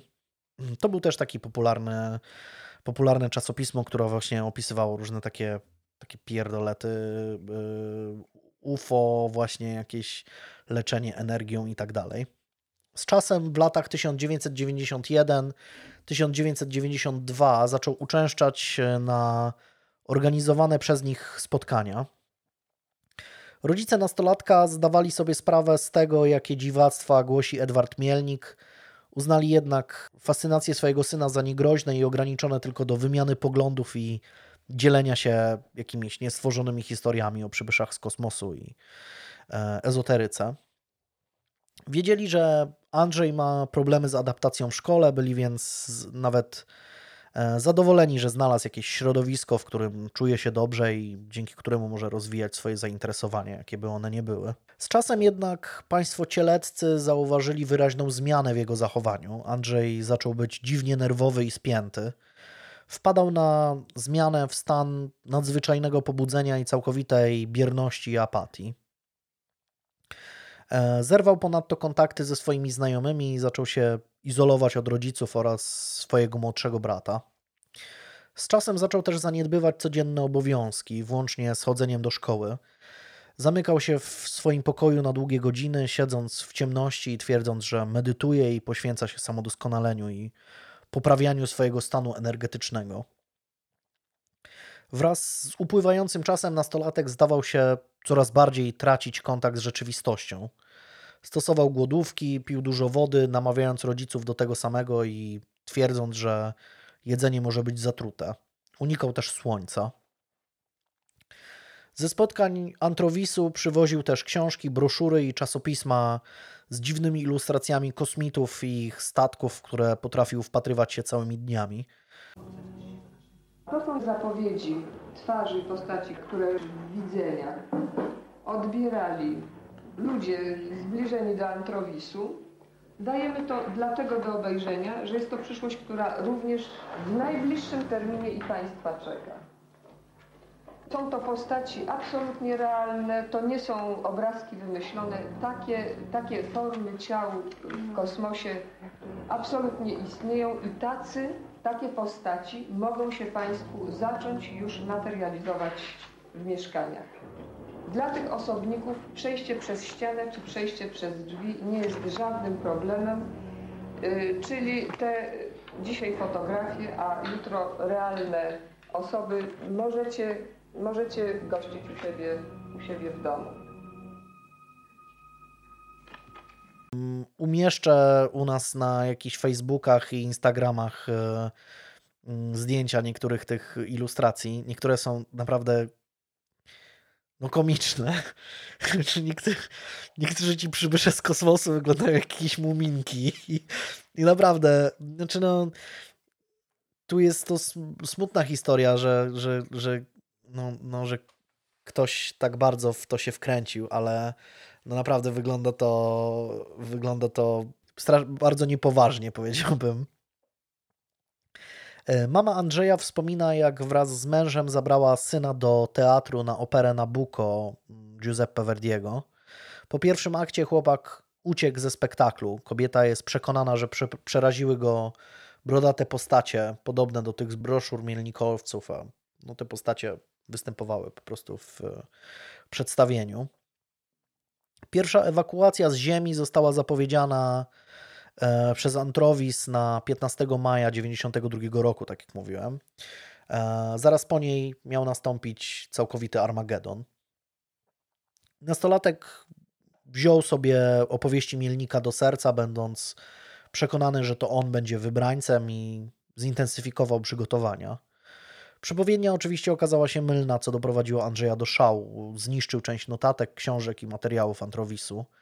Zaprzestał też uczęszczania na spotkania stowarzyszenia. Jak twierdzi matka Andrzeja, niewykluczone jest jednak to, że ten wciąż utrzymywał kontakt z kimś z sekty, bo jego dziwne zachowania nie uległy poprawie. W ostatnich dniach lutego 1993 roku nastolatek czegoś panicznie się bał. Wpadał do domu z pytaniem, czy coś się stało, cierpiał na bezsenność i bóle brzucha. Całymi tygodniami jadł wyłącznie mandarynki, twierdząc później, że i one są zatrute. Nie zdejmował też w domu okrycia wierzchniego, tak jakby chciał być gotowy do ucieczki.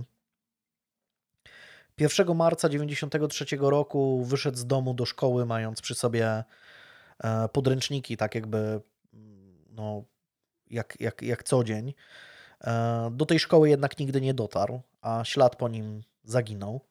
Matka Andrzeja odnalazła później wśród rzeczy swojego syna kasetę z wykładami Mielnika, gdzie ten mówił, tu cytat, dziecko jest własnością kosmosu. Jeżeli jego dorobek indywidualny jest zagrożony przez rodziców, tradycje, religię, to dziecko znika. Dostaje ochronę i opiekę. Jest przenoszone w inną siatkę czasoprzestrzeni. Koniec cytatu. Wyobraź sobie, że właśnie rodzice najczęściej jak znajdują u nastolatków jakieś, pornosy na kasecie czy coś. Pomimo śledztwa i starań rodziny nigdy nie udało się ustalić, co się stało z Andrzejem Cieleckim. Wciąż jest to zagadką. Jeszcze bardziej upiorna jest historia Bogusława T., pochodzącego ze Szczecina, choć mieszkającego od 1987 roku w Lubece wraz z żoną Julitą. Pan Bogusław, syn pracowników Pomorskiej Akademii Medycznej i WF-ista z zawodu, interesował się ezoteryką, bioenergoterapią i innymi niekonwencjonalnymi metodami leczenia. W 1993 roku zafascynował się działalnością Antrowisu i nawiązał kontakt z jego członkami w tym samym roku. Miał wtedy 38 lat. Od tamtego czasu regularnie zaczął jeździć do Polski na spotkania organizacji. Rodzina była wtedy zdania, że pan Bogusław radzi sobie w taki sposób ze swoimi kłopotami i lękami. No to jest podobny mechanizm jak przy właśnie tym Andrzeju, że rodzina uważała, że to jest dziwne, że to jest może głupie, ale w jakiś sposób może to odstresowuje taką osobę, nie wiem, jest jakimś eskapizmem. Szybko jednak okazuje się, że udział w warsztatach mielnikowców tylko pogarsza jego stan psychiczny. Pani Julita wspominała, tu cytat, wracał kompletnie rozbity psychicznie, bolała go głowa, mówił ratuj mnie. Gdy rodzina stara się nakłonić Bogusława do zerwania kontaktów z Antrowisem, ten przekonuje ich, że musi być gotowy na ich wezwanie. Rzekomo jest członkiem 13-osobowej grupy budującej statek kosmiczny.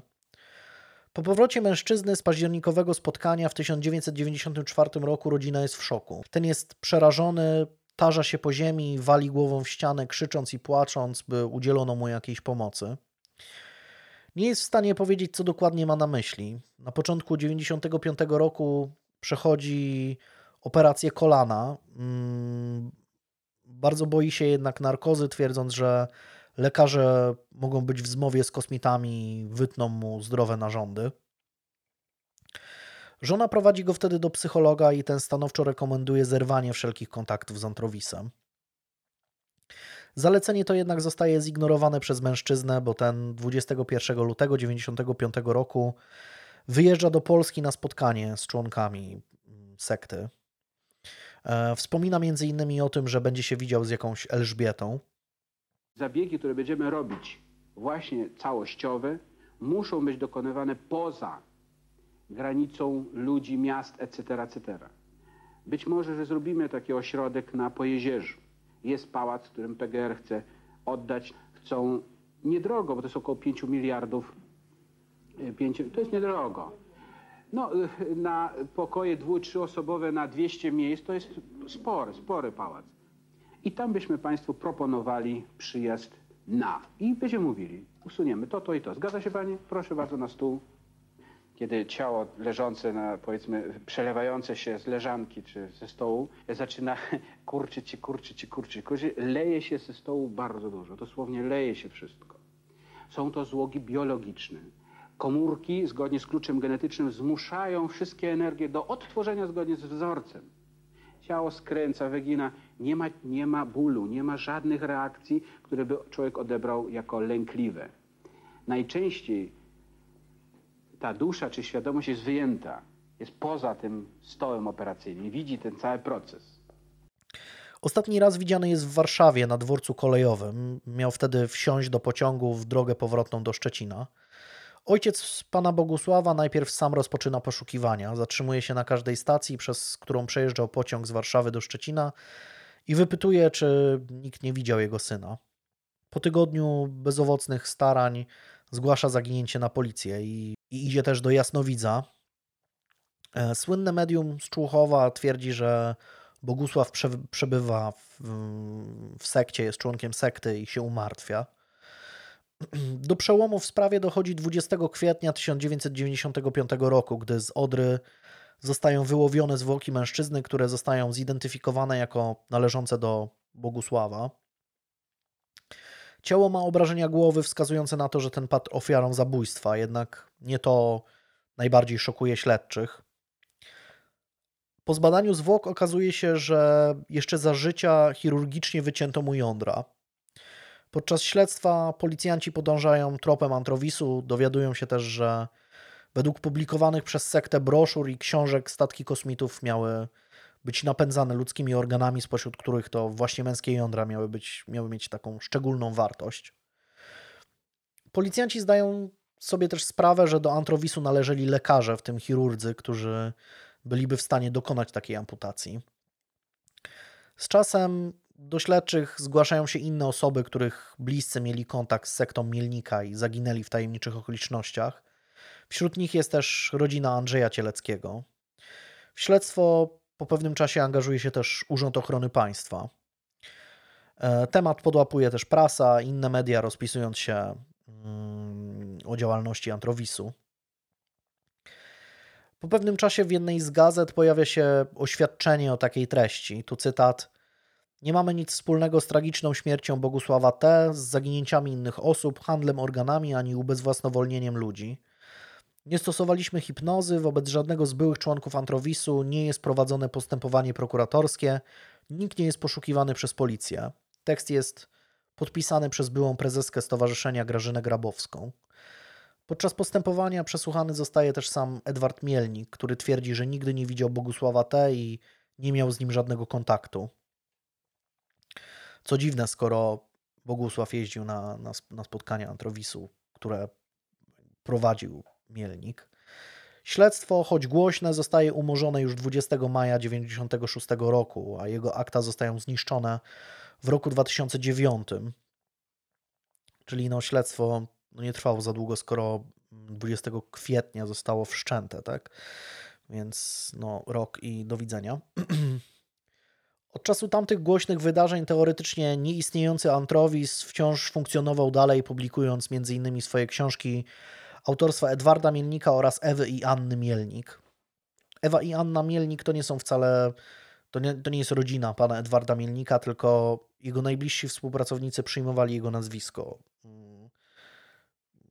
jakby pokazując swoją podległość swojemu mistrzowi. Byli członkowie stowarzyszenia albo promują swoje własne szurstwa, albo ugrzecznili swoją działalność i występują pod szyldami bioenergoterapeutów, naturopatów, hipnotyzerów i innych czarnoksiężników. Niektórzy podobno poszli w stronę bardziej coachingu i tego typu rzeczy. Jest cały artykuł na ten temat, gdzie jedna z kobiet zajmujących się coachingiem została zdemaskowana jako ważna była członkini Antrowisu. Ślady tych ludzi nie trudno znaleźć w internecie. Sam Edward Mielnik nie działa już na pierwszym planie w żadnej z tych organizacji, choć udało mi się dotrzeć do przekonujących dowodów na to, że nawet on nie został ewakuowany na tą planetę Mirinda. Działa w internecie cały czas, w mediach społecznościowych, udostępniając jakieś różne szurskie pierdoły, takie filmy z żółtymi napisami głównie. Do dzisiaj nie wiadomo, kto stoi za zaginięciem Andrzeja Cieleckiego, kto stoi za śmiercią Bogusława T. oraz innych osób uczęszczających na spotkania sekty. Czytając różne wspomnienia osób mających kontakt z Antrowisem, niejednokrotnie można doświadczyć naprawdę gęsiej skórki, choćby czytając wspomnienia pana Jana Piskorskiego z Częstochowy, który twierdził, że reakcją na delegalizację organizacji miało być planowane w Bieszczadach zbiorowe samobójstwo członków sekty. To byłby taki stały punkt w podobnych klimatach, tak? Sekciarskich takich. Tak. Co ciekawe, wszelkie późniejsze reportaże i artykuły na temat Antrowisu wskazują, że byli członkowie stowarzyszenia, ci będący najwyżej w hierarchii, są wyjątkowo niechętni udzielaniu wywiadów i komentowania swojej działalności sprzed lat. Tyle pocieszenia, że może chociaż trochę poszli po rozum do głowy i są świadomi tego, jak wielkie debilizmy głosili. Na różnych forach i grupach można poczytać, że do dzisiaj w okolicach Ślęży regularnie zjawiają się grupy szukające różnych czakramów i innych czarów marów. Niewykluczone więc, że to jacyś, można powiedzieć, pogrobowcy Antrowisu podtrzymujący te świrologiczne wymysły Mielnika i jego ekipy. Nie chcę tutaj mówić konkretnie o jakichś konkretnych inicjatywach, bo nie mam na to jakichś bardzo przekonujących dowodów, ale udało mi się znaleźć miejsca, w których organizowane są różne wydarzenia, powiedzmy związane ze zjazdami różnych bioenergoterapeutów i tego typu rzeczy, które są organizowane przez byłych członków, przynajmniej wydają się być organizowane przez byłych członków Antrowisu. I zdają się być tym takim pierwszym stopniem kursu, po którym zostajesz wciągany gdzieś głębiej do jakichś rzeczy. Niewykluczone jest to, że gdzieś tam w jakimś ograniczonym zakresie Antrowis albo jakaś jego odnoga wciąż działa. Bardzo nie chciałbym usłyszeć za jakiś czas, że to jest prawda i że oni właśnie krzywdzą dalej kolejne osoby. No ale tych około coachingowych rzeczy to jest coraz więcej. Widziałem ostatnio na Twitterze, chyba nawet wczoraj taki popularny się stało, taki ten filmik o rytuale płacenia, coś takiego. Widziałeś ten filmik? Że taka pani opowiada o rytuale płacenia, że coś tam płaciła i olśniło ją, że nie miała limitów, a można w banku zaznaczyć sobie suwakiem i zwiększyć swoje limity. Jakby, i ciarki na własnym ciele. Znaczy coaching też ma różne twarze, nie? Czasami to faktycznie robią ludzie, którzy mają pojęcie o tych rzeczach, a czasami jest to właśnie zakrawa o takie szurskie różne teorie, nie? Pewnie są ludzie, którzy są na to mniej lub bardziej wyczuleni. Ja na przykład jestem bardzo wyczulony i w ogóle dla mnie, nie bardzo do mnie trafiają te wszystkie coachingowe treści i dla mnie to jest takie mocno niewiarygodne. Ale rozumiem, że komuś może to w jakiś sposób pomóc. Nie wiem, są te słynne jakieś teorie przyciągania, nie? Że jak myślisz o tym, że będziesz miał $1,000,000, to dostaniesz $1,000,000 i tylko to jest to właśnie przyciąganie, że musisz przyciągać jakby dobre energie. To jest taki antrowizm, tylko że taki bardziej wygładzony. Soft. Wygładzony, nie? Jestem w stanie sobie wyobrazić, że są ludzie, którzy na przykład interesują się jakimś, nie wiem, ziołolecznictwem, tak? Jadą na jakiś zjazd i są wciągani w tego typu rzeczy głębiej, nie? W jakieś kolejne szurskie teorie. A wydawać by się mogło, że od ziołolecznictwa, czyli czegoś, co jest zupełnie okej, można powiedzieć, tak? Dopóki jest poparte nauką. Można by powiedzieć, że od ziołolecznictwa do teorii o tym, że Jezus lata na statkach kosmicznych na planecie Mirinda jest daleko, a się okazuje, że w wypadku antrowisu to była kwestia, jakby kilku dni, nie wiem, jakichś tam stopni wtajemniczenia, gdzieś tam ktoś cię zauważył, zaprosił, jechałeś i . Jest doskonały naprawdę dokument. Możecie sobie go zobaczyć w całości. Jest to dokument... Jest film dokumentalny, który się nazywa Bilet do Wieczności, który został zrealizowany gdzieś, nie pamiętam dokładnie w którym roku, ale w latach 90. właśnie na zjeździe, na kursie antrowisu w tej Sobótce Górce, to jest w takim pałacu i tam autentycznie przed kamerą ci ludzie łącznie z samym Mielnikiem opowiadają te wszystkie pierdoły, nie? I jak mi się uda, to spróbuję wyciągnąć część tych takich najlepszych smaczków i poprzeplatać moją jakby historię tymi jakimiś fragmentami audio z tego dokumentu, ale polecam go w całości. On jest, jak sobie wpiszecie, albo wpiszecie Antrowis w YouTube, albo wpiszcie sobie Bilet do Wieczności.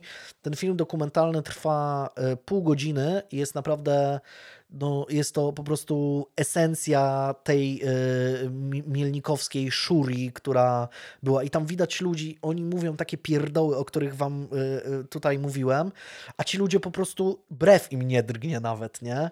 I są wywiady z tymi ludźmi, jak oni mówią, że u nich na podwórku wylądowali przybysze z planety Atlantis, Regulus czy Mirinda czy coś tam i że oni z nimi rozmawiali i przekazali im jakieś, nie wiem, szkice swoich statków i tak dalej.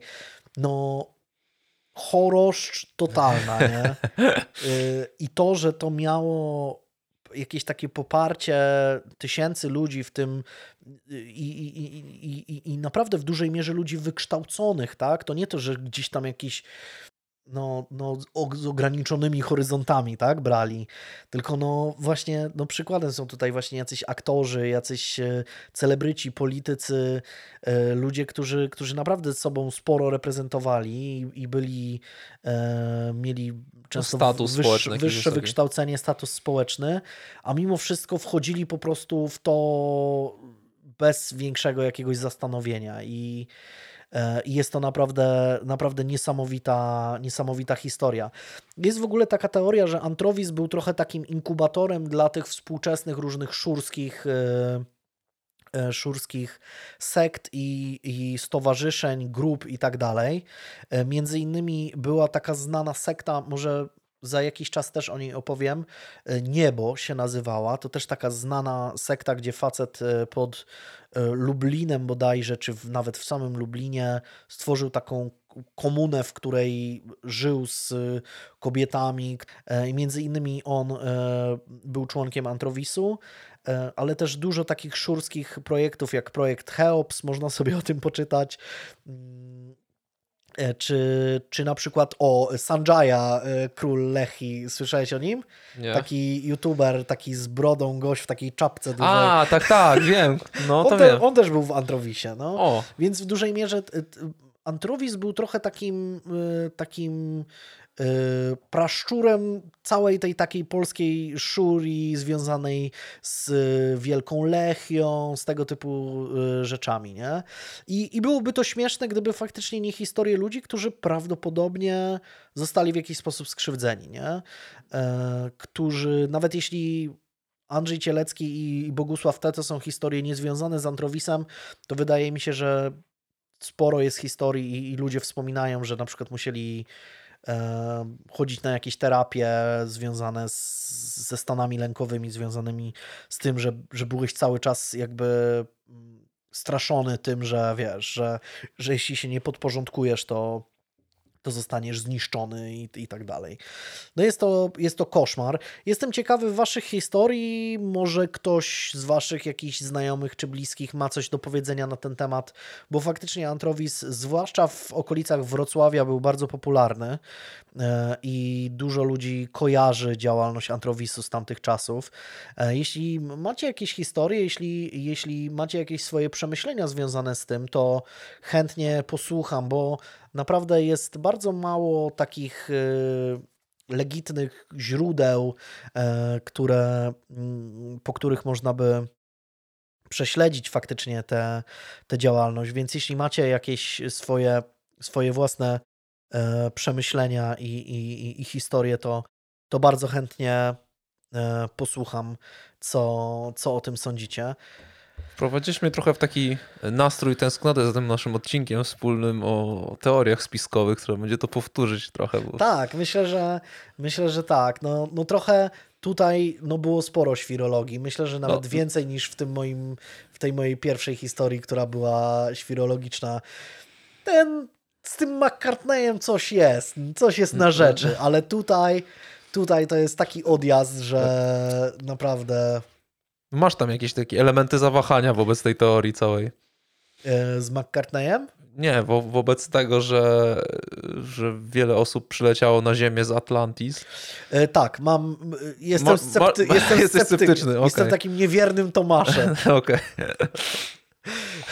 Jakoś... No, opowiadałeś o tym z takim przekonaniem, więc nie wiedziałem, czy to jest maska. Starałem się jak mogłem.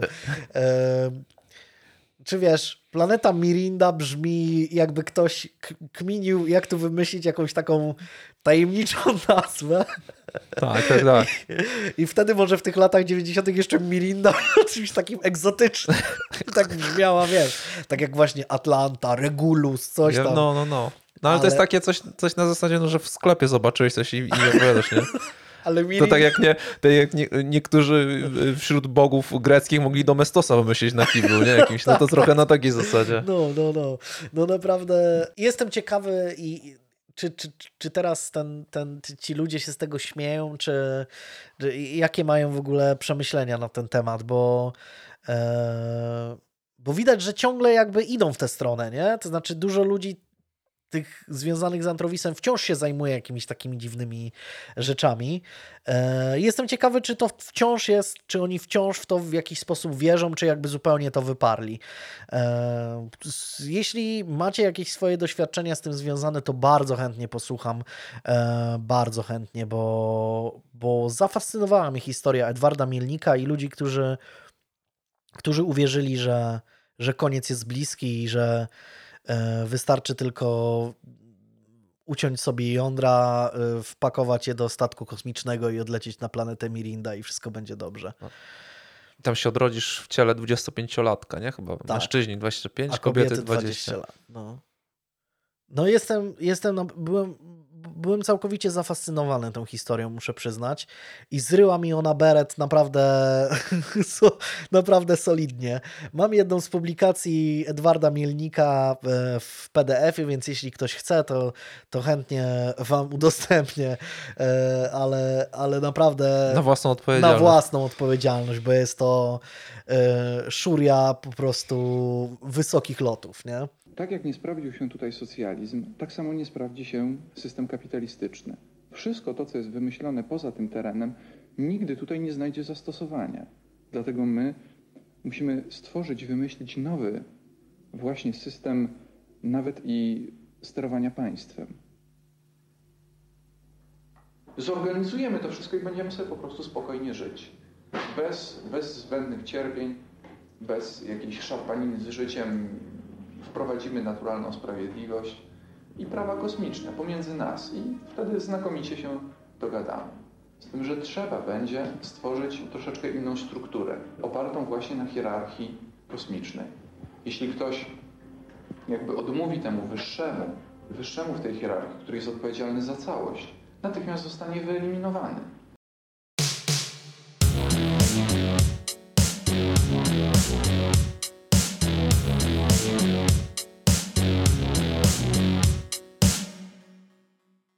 Nasz podcast powstaje przy wsparciu patronów. Bardzo Wam dziękujemy. Jeżeli Ty też chcesz dołączyć do tego fantastycznego grona i korzystać z dobrodziejstw przysługujących wspierającym, takich jak choćby tajny serwer Discord, dzięki któremu możesz być z nami w stałym kontakcie, to zapraszamy. Zajrzyj pod adres patronite.pl/no nie gadaj. Dzięki.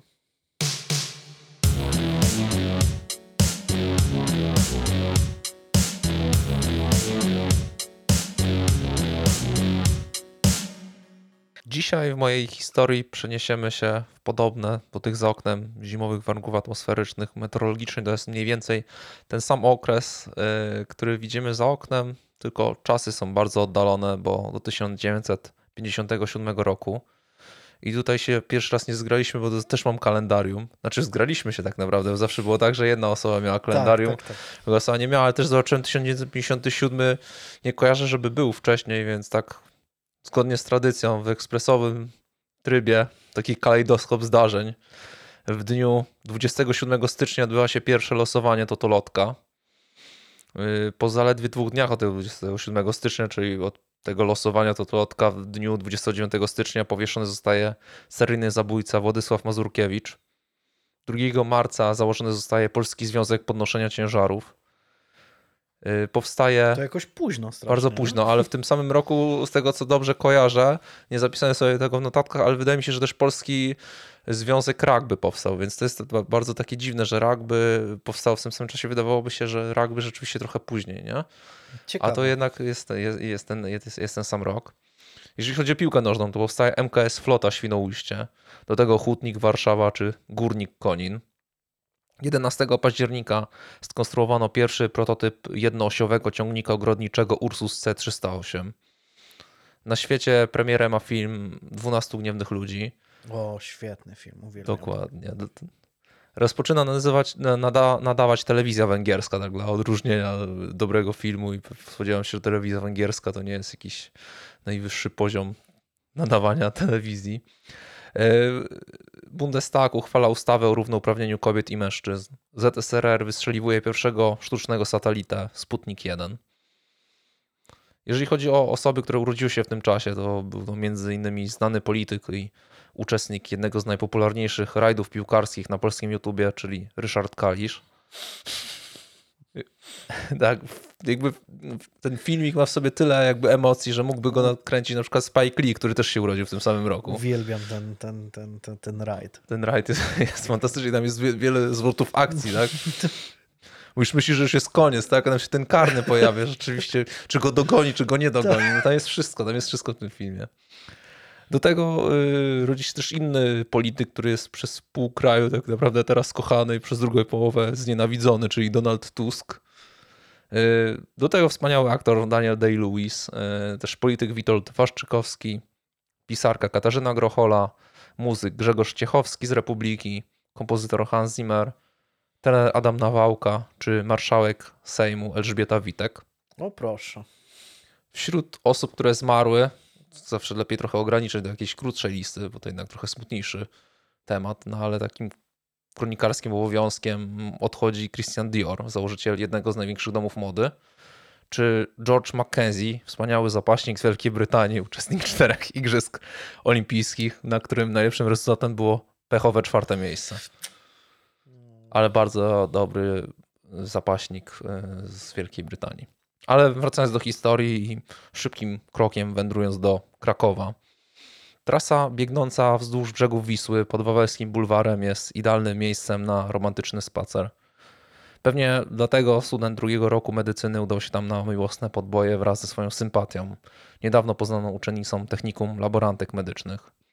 Przy betonowych schodach zobaczyli stary poaustriacki bunkier, który w pewnym okresie służył jako magazyn, a później stał się miejscem spotkań młodych ludzi. Takie idealne miejsce schadzek, odizolowane od innych, gdzie można zacząć wymieniać pierwsze pocałunki. Przez uchylone drzwi weszli do środka, już po pierwszych krokach dziewczyna krzyknęła przerażona, a pod stopami wyczuła leżącego człowieka. Było ciemno, więc chłopak szybko, nie wiedząc tak naprawdę co przeraziło jego partnerkę, zapalił zapałkę. W jej świetle ujrzeli młodego człowieka z podrażniętym gardłem. Leżał na plecach, obficie krwawił, ale nie dawał już znaków życia. Także z tej całej randki niedoszli kochankowie szybko opuścili bunkier i czym prędzej udali się na komendę, gdzie opowiedzieli o swoim dość niepospolitym odkryciu. Na miejscu funkcjonariusze ponownie zastali panujące wszędzie ciemności, które uniemożliwiały dokładne zbadanie wnętrza bunkra i jego najbliższego otoczenia. Zdołano tylko stwierdzić, że przed bunkrem przechodziło wiele osób i śnieg był roztopiony. Tak naprawdę śnieg można było tylko ujawnić na samych zboczach. Kilkanaście metrów od wejścia znajdowała się wypalona trawa, ślad niedawno wygasłego ogniska.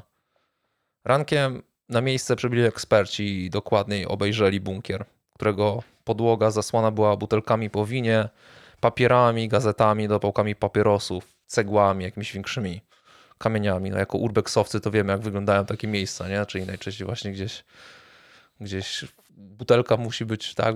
Wiele tych butelek, jakieś śmieci, papiery. No, byliśmy też na takim urbexie, o którym nie wspominać, jak otworzyliśmy jedne drzwi do jednego pokoju, tak? Więc porozbijane szkła to nie jest najgorsza rzecz, którą można napotkać. No ale spośród tych cegieł na jednej z nich znajdowały się przylepione włosy. Z ukształtowania plamy krwi dających się odnaleźć jej rozprysków starali się odtworzyć modus operandi. Ich zdaniem morderca najpierw zadał cios narzędziem o tępych krawędziach i to najprawdopodobniej była cegła, do której przylepiło się kilka włosów, a następnie podarznął chłopcu gardło. Prokurator, który objął prowadzenie śledztwa, pamiętał o podobnym przypadku z 1928 roku, kiedy to w Gladbach znaleziono ciało równie młodego człowieka z podrażniętym gardłem. Morderstwo to przyczyniło się do rozwinięcia badań śladów krwi i jej grup.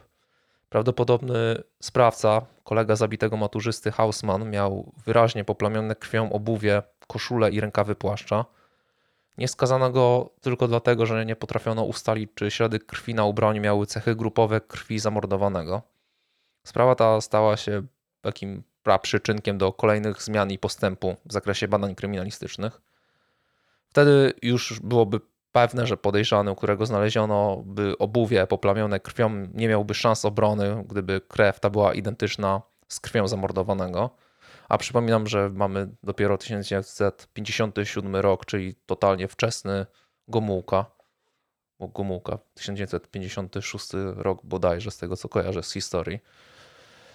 Tutaj należało jednak zacząć od podstawowych czynności, czyli ustalić tożsamość mężczyzny, którego zwłoki odnalazła parka.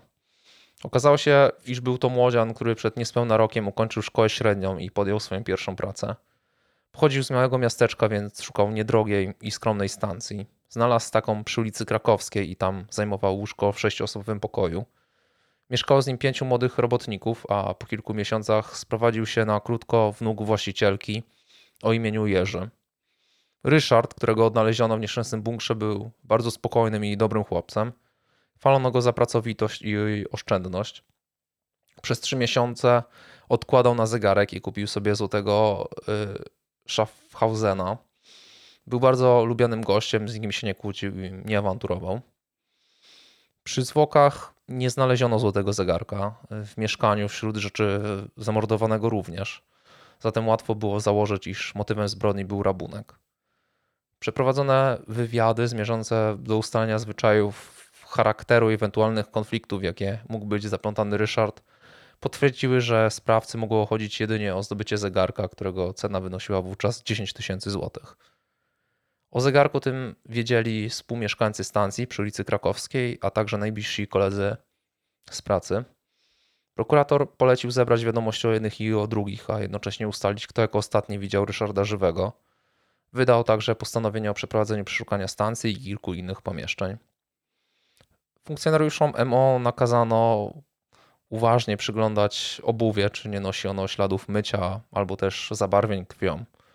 Szczegółowemu badaniu poddano całą odzież wnuka właścicielki mieszkania, 30-letniego tapicera, nigdzie nie pracującego, nałogowego alkoholika. Szczególnie gdyż okazało się, że kilkukrotnie karano go już za kradzieże, które popełniał, aby zdobyć pieniądze na wódkę. Też taki klasyk wśród klasyków. Ustalono, że kiedyś przywłaszczył sobie garnitur o wartości ponad 2000 zł, a odsprzedał go za 150 zł. Inni współlokatorzy stacji nie mieli tak bujnej przeszłości kryminalnej. Kilku z nich często zaglądało do kieliszka, ale mogli się także dłużej obyć bez alkoholu. Ponadto pamiętajmy, że byli to w głównej mierze pracownicy budowlani, a jakby ciężko pozbyć się tego stereotypu, szczególnie ówcześnie, tak, że jednak robotnicy to często byli smakosze bianko czy złotego nektaru i często to tak pozostało. Dwaj z nich przyznali, iż późnym popołudniem, na krótko przed tragicznym wydarzeniem, spotkali się z Ryszardem. Spotkanie to było przypadkowe i brał w nim udział również ów tapicer, czyli Jerzy, czyli wnuk właścicielki stacji. Postanowili wówczas napić się po szklaneczce wina. Przeprowadzili natychmiastową składkę i kupili 2 butelki. To zawsze też mi się podoba, że wiesz, postanowili szklaneczkę wina sobie wypić, ale jednak kupili 2 butelki. To zawsze jest fajne takie. Jest ten dowcip, tak, w formie filmiku, nie? Że ktoś tam mówi kup dwie, nie? Tak. Że ktoś kupuje na moją odpowiedzialność 2 orężady i tam ileś skrzynek wódki. No i trochę to tak wygląda. Do tego postarali się także o szklankę i ta szklanka bardzo mnie zainteresowała, bo tą szklankę stworzyli ze słoika po musztardzie. I w ten sposób weszli do najbliższej bramy, by skonsumować trunek. Tak, wtedy miało taki musztardowy posmak. Ja też się zastanawiam, czy taka, wiesz... Zależy też jaka musztarda, nie? Czy jakaś taka, wiesz, francuska na przykład, czy czeską jakąś musztardę, bo to wiadomo, każda musztarda ma trochę inny smak też. Ona no tak. Czy na przykład do takiego czerwonego wina, takiego wytrawnego bardziej by pasowała chyba francuska jakaś taka musztarda. Szczerze mówiąc, myślisz, jaka musztarda by pasowała do... Szczerze mówiąc, nie jestem smakoszem musztard. No, ale jakoś takie Savignon jakieś dostały, jakieś wiesz... Primitivo na przykład. Coś Primitivo. Albo Dijon. No. Myślę, że musztarda Dijon. Sarepska to nie wiem do czego. Bo jak to ojciec mojego kolegi mawiał, musztarda saperska. No tak, no to może być saperska wtedy. Ale no taka saperska to bardziej do takiego, no nie wiem, do jakichś komandosów pewnie, czy do takich amaren bardziej, nie? Tak. Do wina z Maryjką, o może. Coś w tym stylu. Takie survivalowe wina bardziej. Dokładnie. No ale po skończonej libacji towarzystwo rozdzieliło się na 2 grupy. Ryszard, czyli przyszły denat wraz z Jerzym poszli w lewo, w stronę ulicy Skawińskiej i Mostu, a reszta w prawo do centrum miasta. Jeden ze świadków stwierdził, że kiedy przeszli już jakieś kilkadziesiąt metrów, on obejrzał się i widział Ryszarda wraz z Jerzym w pobliżu miejsca, w którym znajduje się bunkier. Było to dość istotne obciążenie i w końcu udało się wskazać choć jednego podejrzanego. Prokurator zainteresował się także śladami ogniska w pobliżu bunkra i wkrótce dowiedział się, że rozpalili je chłopcy z pobliskich domów. Dotarł do nich i porozmawiał o wydarzeniach z tamtego wieczoru. Chłopcy opowiedzieli mu niezwykłą historię. Kiedy wieczorem bawili się przy ognisku, zbliżyło się do nich 3 mężczyzn. W środku szedł niższy, a po bokach jednakowo wysocy. Niższy podszedł do ogniska i powiedział im, aby nie rozkopywali żaru, bo ogień może zagrozić zabudowaniom. Wyżsi odeszli wtedy w kierunku schodów, ale po chwili wrócili, wzięli pod ramiona tamtego i mimo oporu wciągnęli go do bunkra. Chłopcy wystraszyli się całej sytuacji i uciekli do domów. Dalszy przebieg wypadków zrelacjonował najdokładniej jeden z chłopców, który podobno nie poszedł z innymi do domu i schował się za balustradką. Stamtąd widział wejście do bunkra. I tak jak on opowiada, cytując, widziałem jak wyszli z niego ci dwaj wyżsi. Zaraz za nimi ktoś się czołgał. To był ten niższy. On się czołgał na skarpę po śniegu i z niego leciała krew, bo miał poderżnięte gardło. Cały śnieg był czerwony. Ale tamci zobaczyli go, złapali za ręce i wciągnęli do bunkra. Potem drzwi zadrutowali, żeby on nie mógł wyjść i poszli. Prokuratorowi nie było do końca do śmiechu i jakby wcześniej był na miejscu, tak? I widział śnieg na skarpie, na którym jakby nie było żadnej kropli krwi, dlatego wstrząsnął chłopcem, żeby ten nie fantazjował i mówił prawdę, bo to poważna sprawa, jednak niewiele to zmieniło.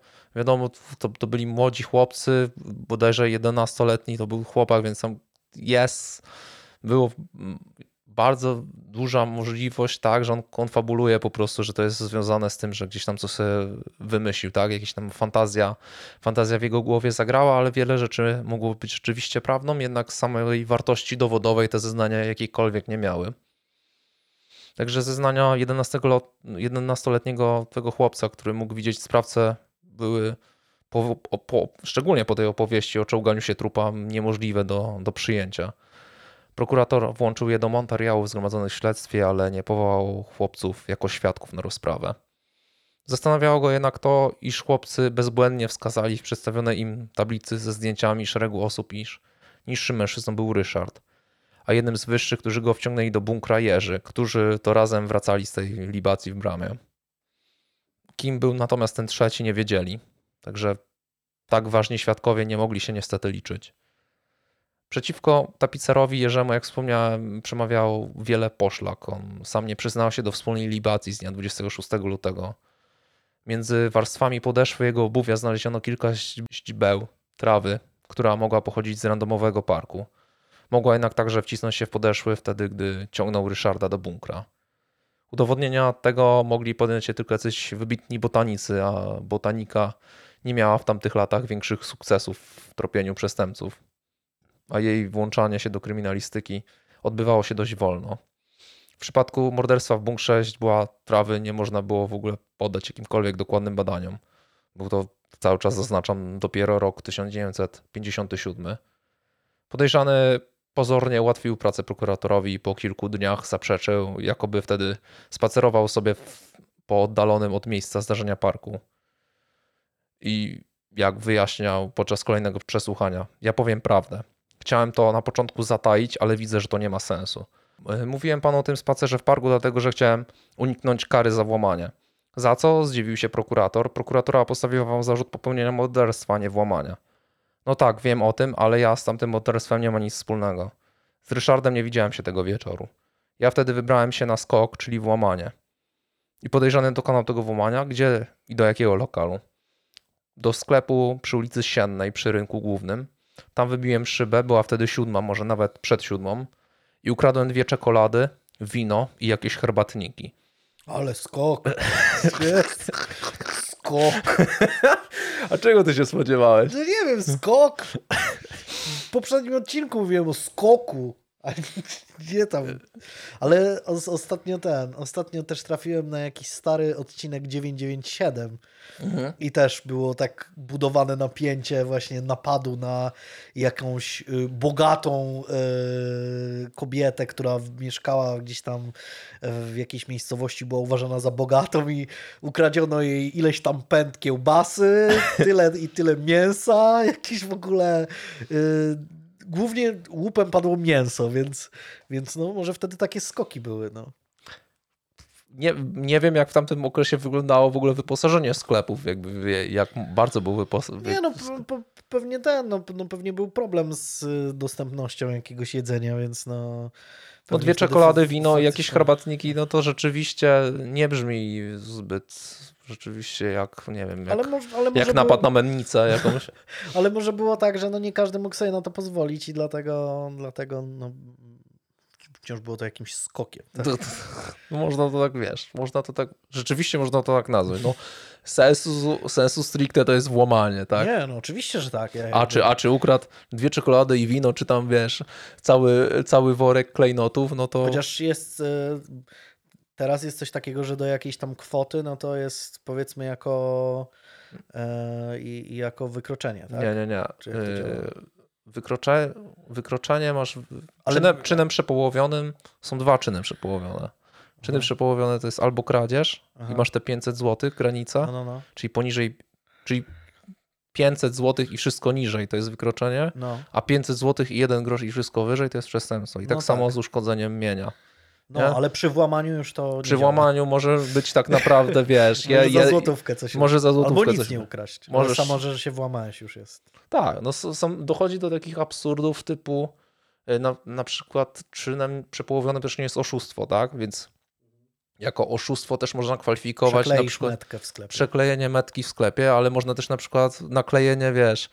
Naklejenie kartki z arbuzem, wiesz, ceny, nie wiem, ziemniaków na arbuza na przykład, bo wychodzi taniej. Czasami ważysz w markecie dokładnie, winogrona i podłożysz palet, żeby było dłużej. No, tak, no i mimo, że jakby zarobisz na tym 5 groszy, tak, no to możesz odpowiadać z kodeksu karnego. Jesteś hochsztaplerem. Jesteś hochsztaplerem.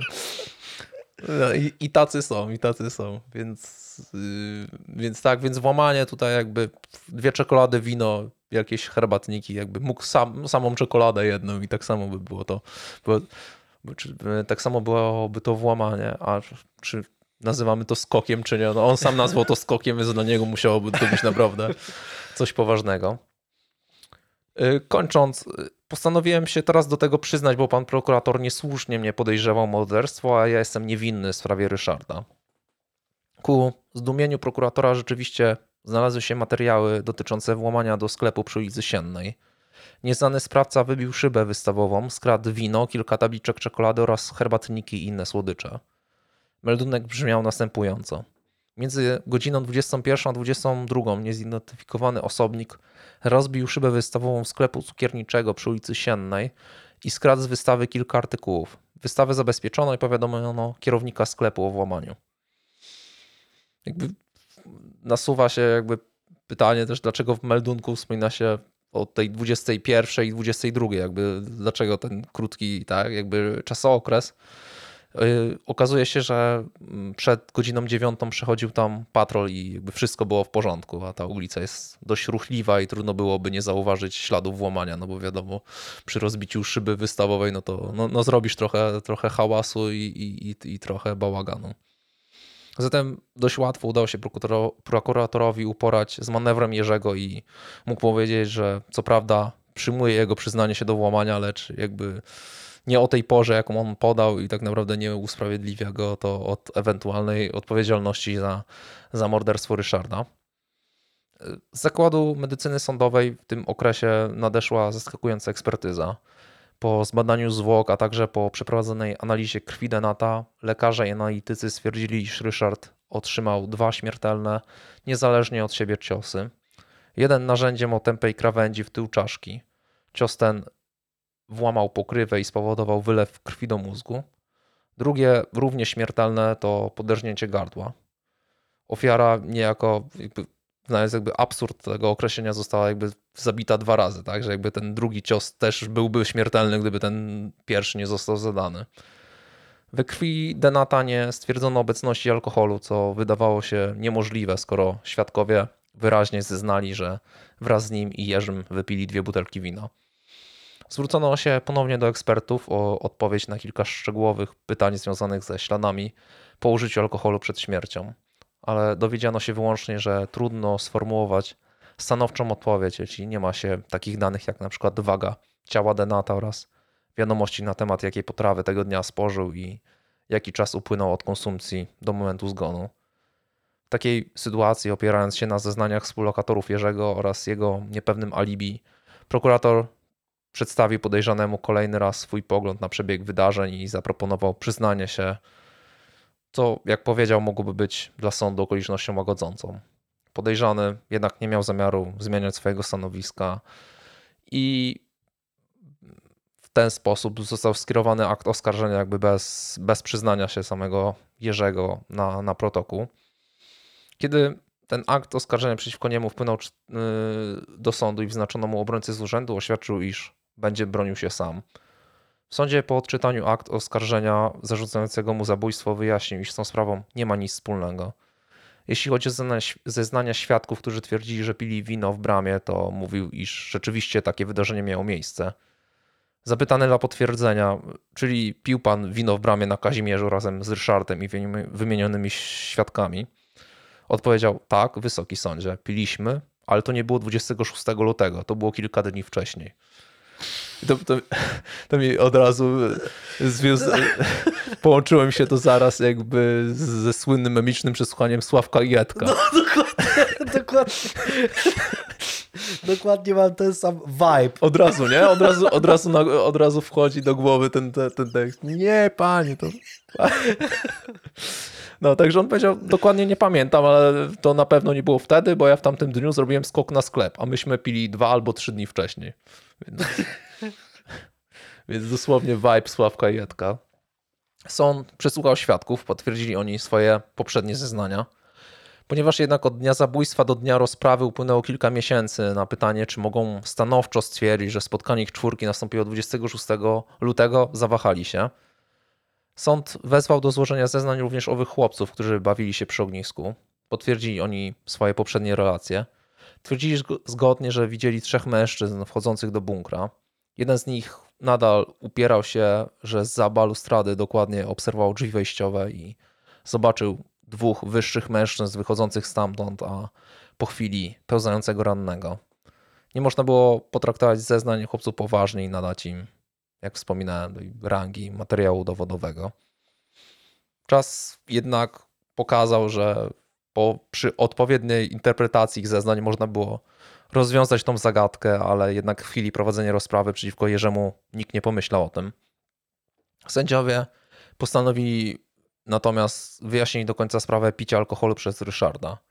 2 świadkowie uporczywie twierdzili, że do godziny 7 wieczorem pili z nim wino, że kupili 2 butelki i że odbywało się to niedaleko ulicy Skawińskiej.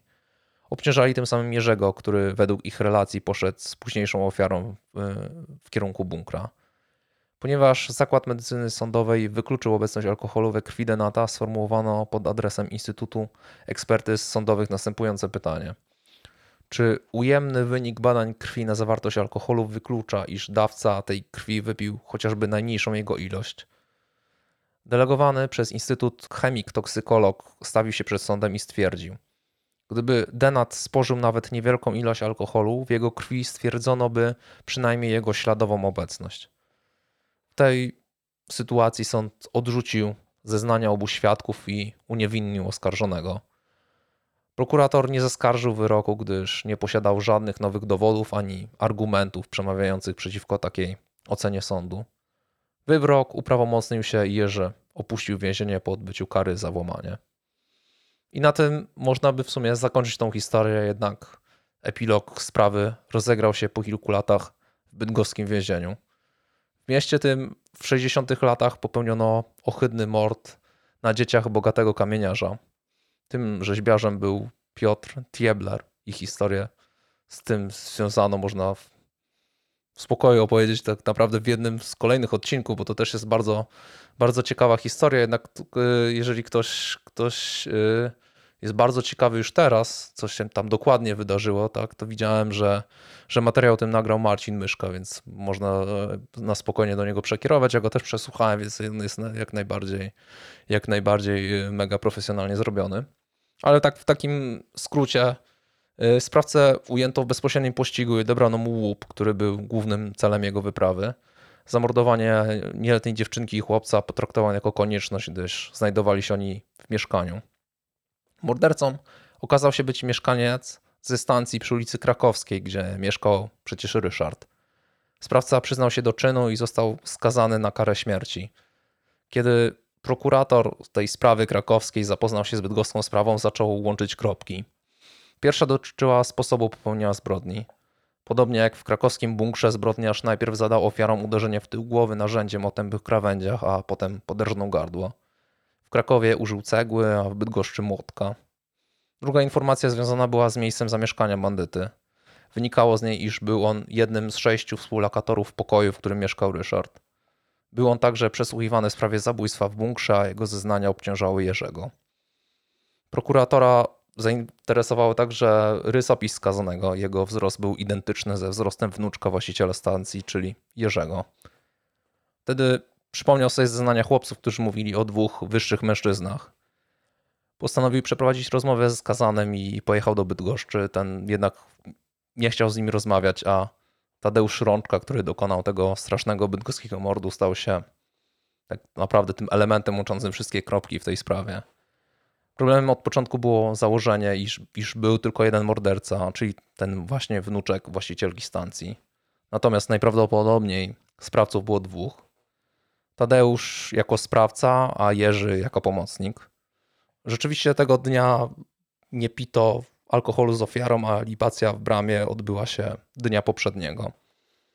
Według tej rodzącej się wizji śledczego Tadeusz Rączka poszedł na szubienicę, nie wyjawiając do końca tej tajemnicy, tak, że jakby to jest wszystko, no, to wszystko o czym mówię, tak, ta cała wizja, no to jest tak naprawdę tylko wizja, no bo nie udało się tego w żaden sposób udowodnić, ale jakby te wszystkie kropki, które się łączą, jakby kierują nas do takiej myśli, że rzeczywiście to dokładnie tak się mogło wydarzyć. On był tym, który w domyśle prokuratora zadał śmiertelne ciosy Ryszardowi. W ten sposób okazało się, że w tej początkowo jawnej fantazji chłopca istniało całe clue tej sprawy. Opowiedział on o wydarzeniach, które rzeczywiście rozegrały się pod Wawelem. Przesunął je jednak trochę w czasie. Do bunkra najprawdopodobniej weszli mordercy i ich ofiara. Oni wyszli, a następnego dnia wyniesiono zakrwawionego młodzieńca. Także w umyśle chłopca powstał obraz tego pełzania, tego poderżniętego mężczyzny. Potem funkcjonariusze MO po całej sprawie, tak, i po zabezpieczeniu tego miejsca, a później po wyniesieniu denata zadrutowali wejście do bunkra. Także chłopiec widział więc te zadrutowane drzwi. Także wszystko to, co widział w ciągu tych 2 dni, połączył w jedną fantastyczną opowieść, w którą tak naprawdę nikt nie mógł uwierzyć, chociaż dawała tak dużo jakby poszlakowego materiału do rozwiązania tej zagadki. Mimo wszystko nic dalej już nie dało się tak naprawdę z tym zrobić. Wyrok uniewinniający zapadł. Tadeusz Rączka, skazany na karę śmierci, zabrał tą tajemnicę do grobu. Także może rzeczywiście nie miał tak naprawdę z tą sprawą nic wspólnego. Ciężko to teraz powiedzieć i tak naprawdę ta sprawa cała opiera się tylko i wyłącznie na domysłach.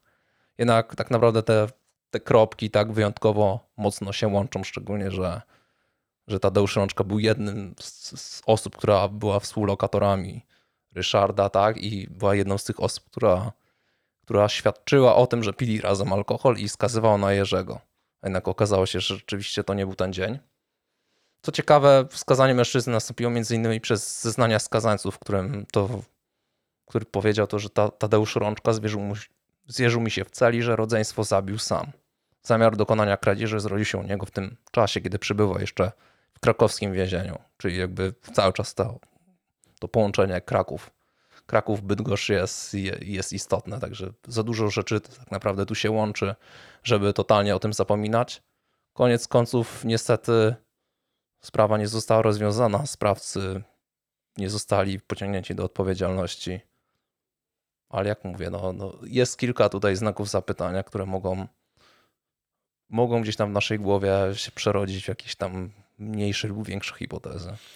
No sprawa Rączki, ta bydgoska sprawa, to taka jedna z najbardziej chyba znanych bydgoskich spraw, nie? Takich, która faktycznie w tamtych czasach wstrząsnęła miastem, nie? Bo nawet kojarzę zdjęcia z pogrzebu ofiar. Tak, ja tam nawet dzieci, to faktycznie to było wydarzenie wielkie w mieście, nie? Tam były gratulacje dla milicjantów, normalnie ludzie zgłaszali, jakby tak, dawali im 5, no bo oni tam złapali tego mordercę dosyć szybko, bo on tak naprawdę w ciągu kilku godzin od samego morderstwa. Został złapany w Kotomierzu chyba, czy gdzieś na stacji kolejowej. Na stacji kolejowej, wzdłuż torów chyba szedł, tak, i tam został zatrzymany. Kolejarze go chyba rozpoznali. Wiem, że, bo kiedyś czytałem na ten temat i są chyba rozbieżności co do stacji konkretnej, w której zostało bo on się ukrywał w jakiejś takiej na stawni kolejowej, czy w czymś takim, w jakimś takim budynku kolejowym gdzieś tam, chyba pod Bydgoszczą, w Kotomierzu, gdzieś tam w tamtych rejonach. Właśnie gdzieś go tam znaleziono i faktycznie to była jedna z takich, jest to jedna z takich najbardziej znanych bydgoskich spraw, ale tej krakowskiej nie Wiesz nie, co, nie ja znałem. Tak naprawdę jak przejrzałem prawie wszystkie źródła związane z tą sprawą na dłuższe rączki, to tam nigdy tego połączenia z tą sprawą krakowską nie było, tak? Jakby kwestia tego, tych podejrzeń, tych domysłów, że jednak Tadeusz Rączka gdzieś tam był istotny w tej sprawie krakowskiej, no to jest kwestia prokuratora. Mhm.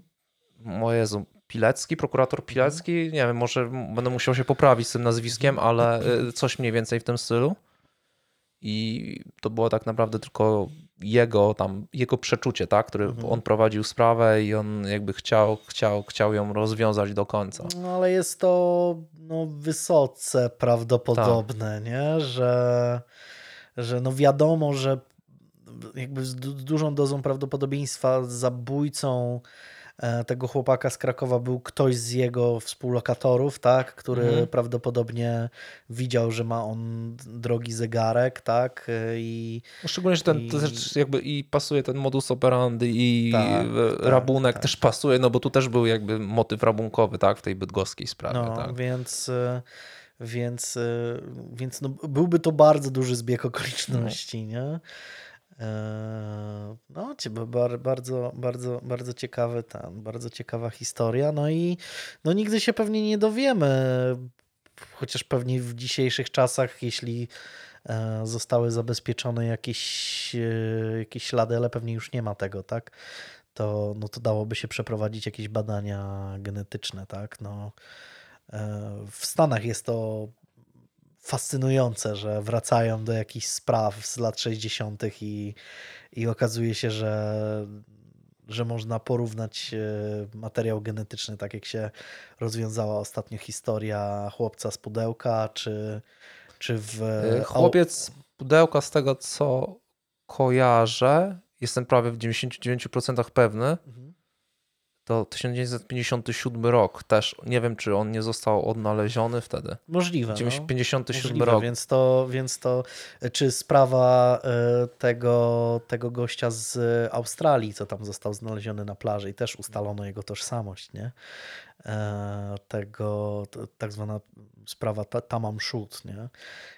I pewnie gdyby może lepiej zabezpieczać te i dowody zbrodni, i jakieś tam ślady na miejscu zbrodni w takich sytuacjach, też można by było w Polsce wracać do tego typu spraw i je rozwiązywać tak po latach, ale pewnie wtedy to nie było takie... nie przykładano do tego aż takiej wagi, nie? Jakby nie było takiej świadomości, że faktycznie może to aż tak gdzieś być taki postęp. To się bardzo mocno łączy z tym, jak to, bo też często jest prezentowane to w jakichś filmach, tak? Czyli ci, detektywi przychodzący, z fajurą, nie? I tak rozglądający się, co tam w tym miejscu jest, gdzieś te pety rzucając dookoła. Więc... ale nawet sprawa Jaroszewiczów, gdzie przez całymi latami jednym z głównych dowodów, tajemniczych dowodów w sprawie był niedopałek papierosa, który okazał się należeć do jednego z techników, nie? Który się nie przyznał po prostu, że ten. Więc to stare jak świat, chociaż teraz mam nadzieję, że jest to już trochę bardziej profesjonalne, nawet przy jakichś takich lightowych tematach, nie? To z tego, co rozmawiałem z ludźmi, którzy się tym zajmują, tak? To nawet przy, coś, co wygląda na wypadek, tak? Technicy zachowują się tak, jakby byli na miejscu zbrodni, nie? Że po prostu nie ma fuszery, nie? Już takiej. No i dobrze. Ale sprawa bardzo, bardzo ciekawa i no, bydgoskie połączenie z bydgoskim tematem, więc bardzo interesujące. Więc zawsze plusik za to jest. Zawsze idzie. Tak, nie, no, bydgoskie historie. Jest jeszcze ich trochę, więc pewnie Bydgoszcz jeszcze powróci na pewno. Ale sprawa Rączki to jest jedna z takich najbardziej chyba znanych bydgoskich spraw, tych takich, zwłaszcza tych PRL-owskich, nie? To tak, to na pewno. Dobra, to co? No to w takim razie do następnego i trzymajcie się tam. Uważajcie na smog, nie uduście się i bądźcie zdrowi. Do następnego. Cześć. Podziękowania dla patronów. Nasz podcast powstaje przy wsparciu naszych niezawodnych patronek i patronów, więc chcielibyśmy im bardzo podziękować. Specjalne podziękowania, specjalne kudosy należą się Candy'emu, Monice Szałek, Monice Wróż, Paulinie Zieleń, Monice Kołacińskiej, Karinie Mróz, Marcie Singh, Annie Grajewskiej, Pawłowi Wojtaszakowi, Annie Polak, Annie Hardin, Skwierczykowi, Ali Rose, Sandrze Staszewskiej, Monice Rogalskiej, Basi Michejdzie oraz Asi Szwałek. Jeszcze raz wielkie dzięki dla Was. Do następnego. Cześć.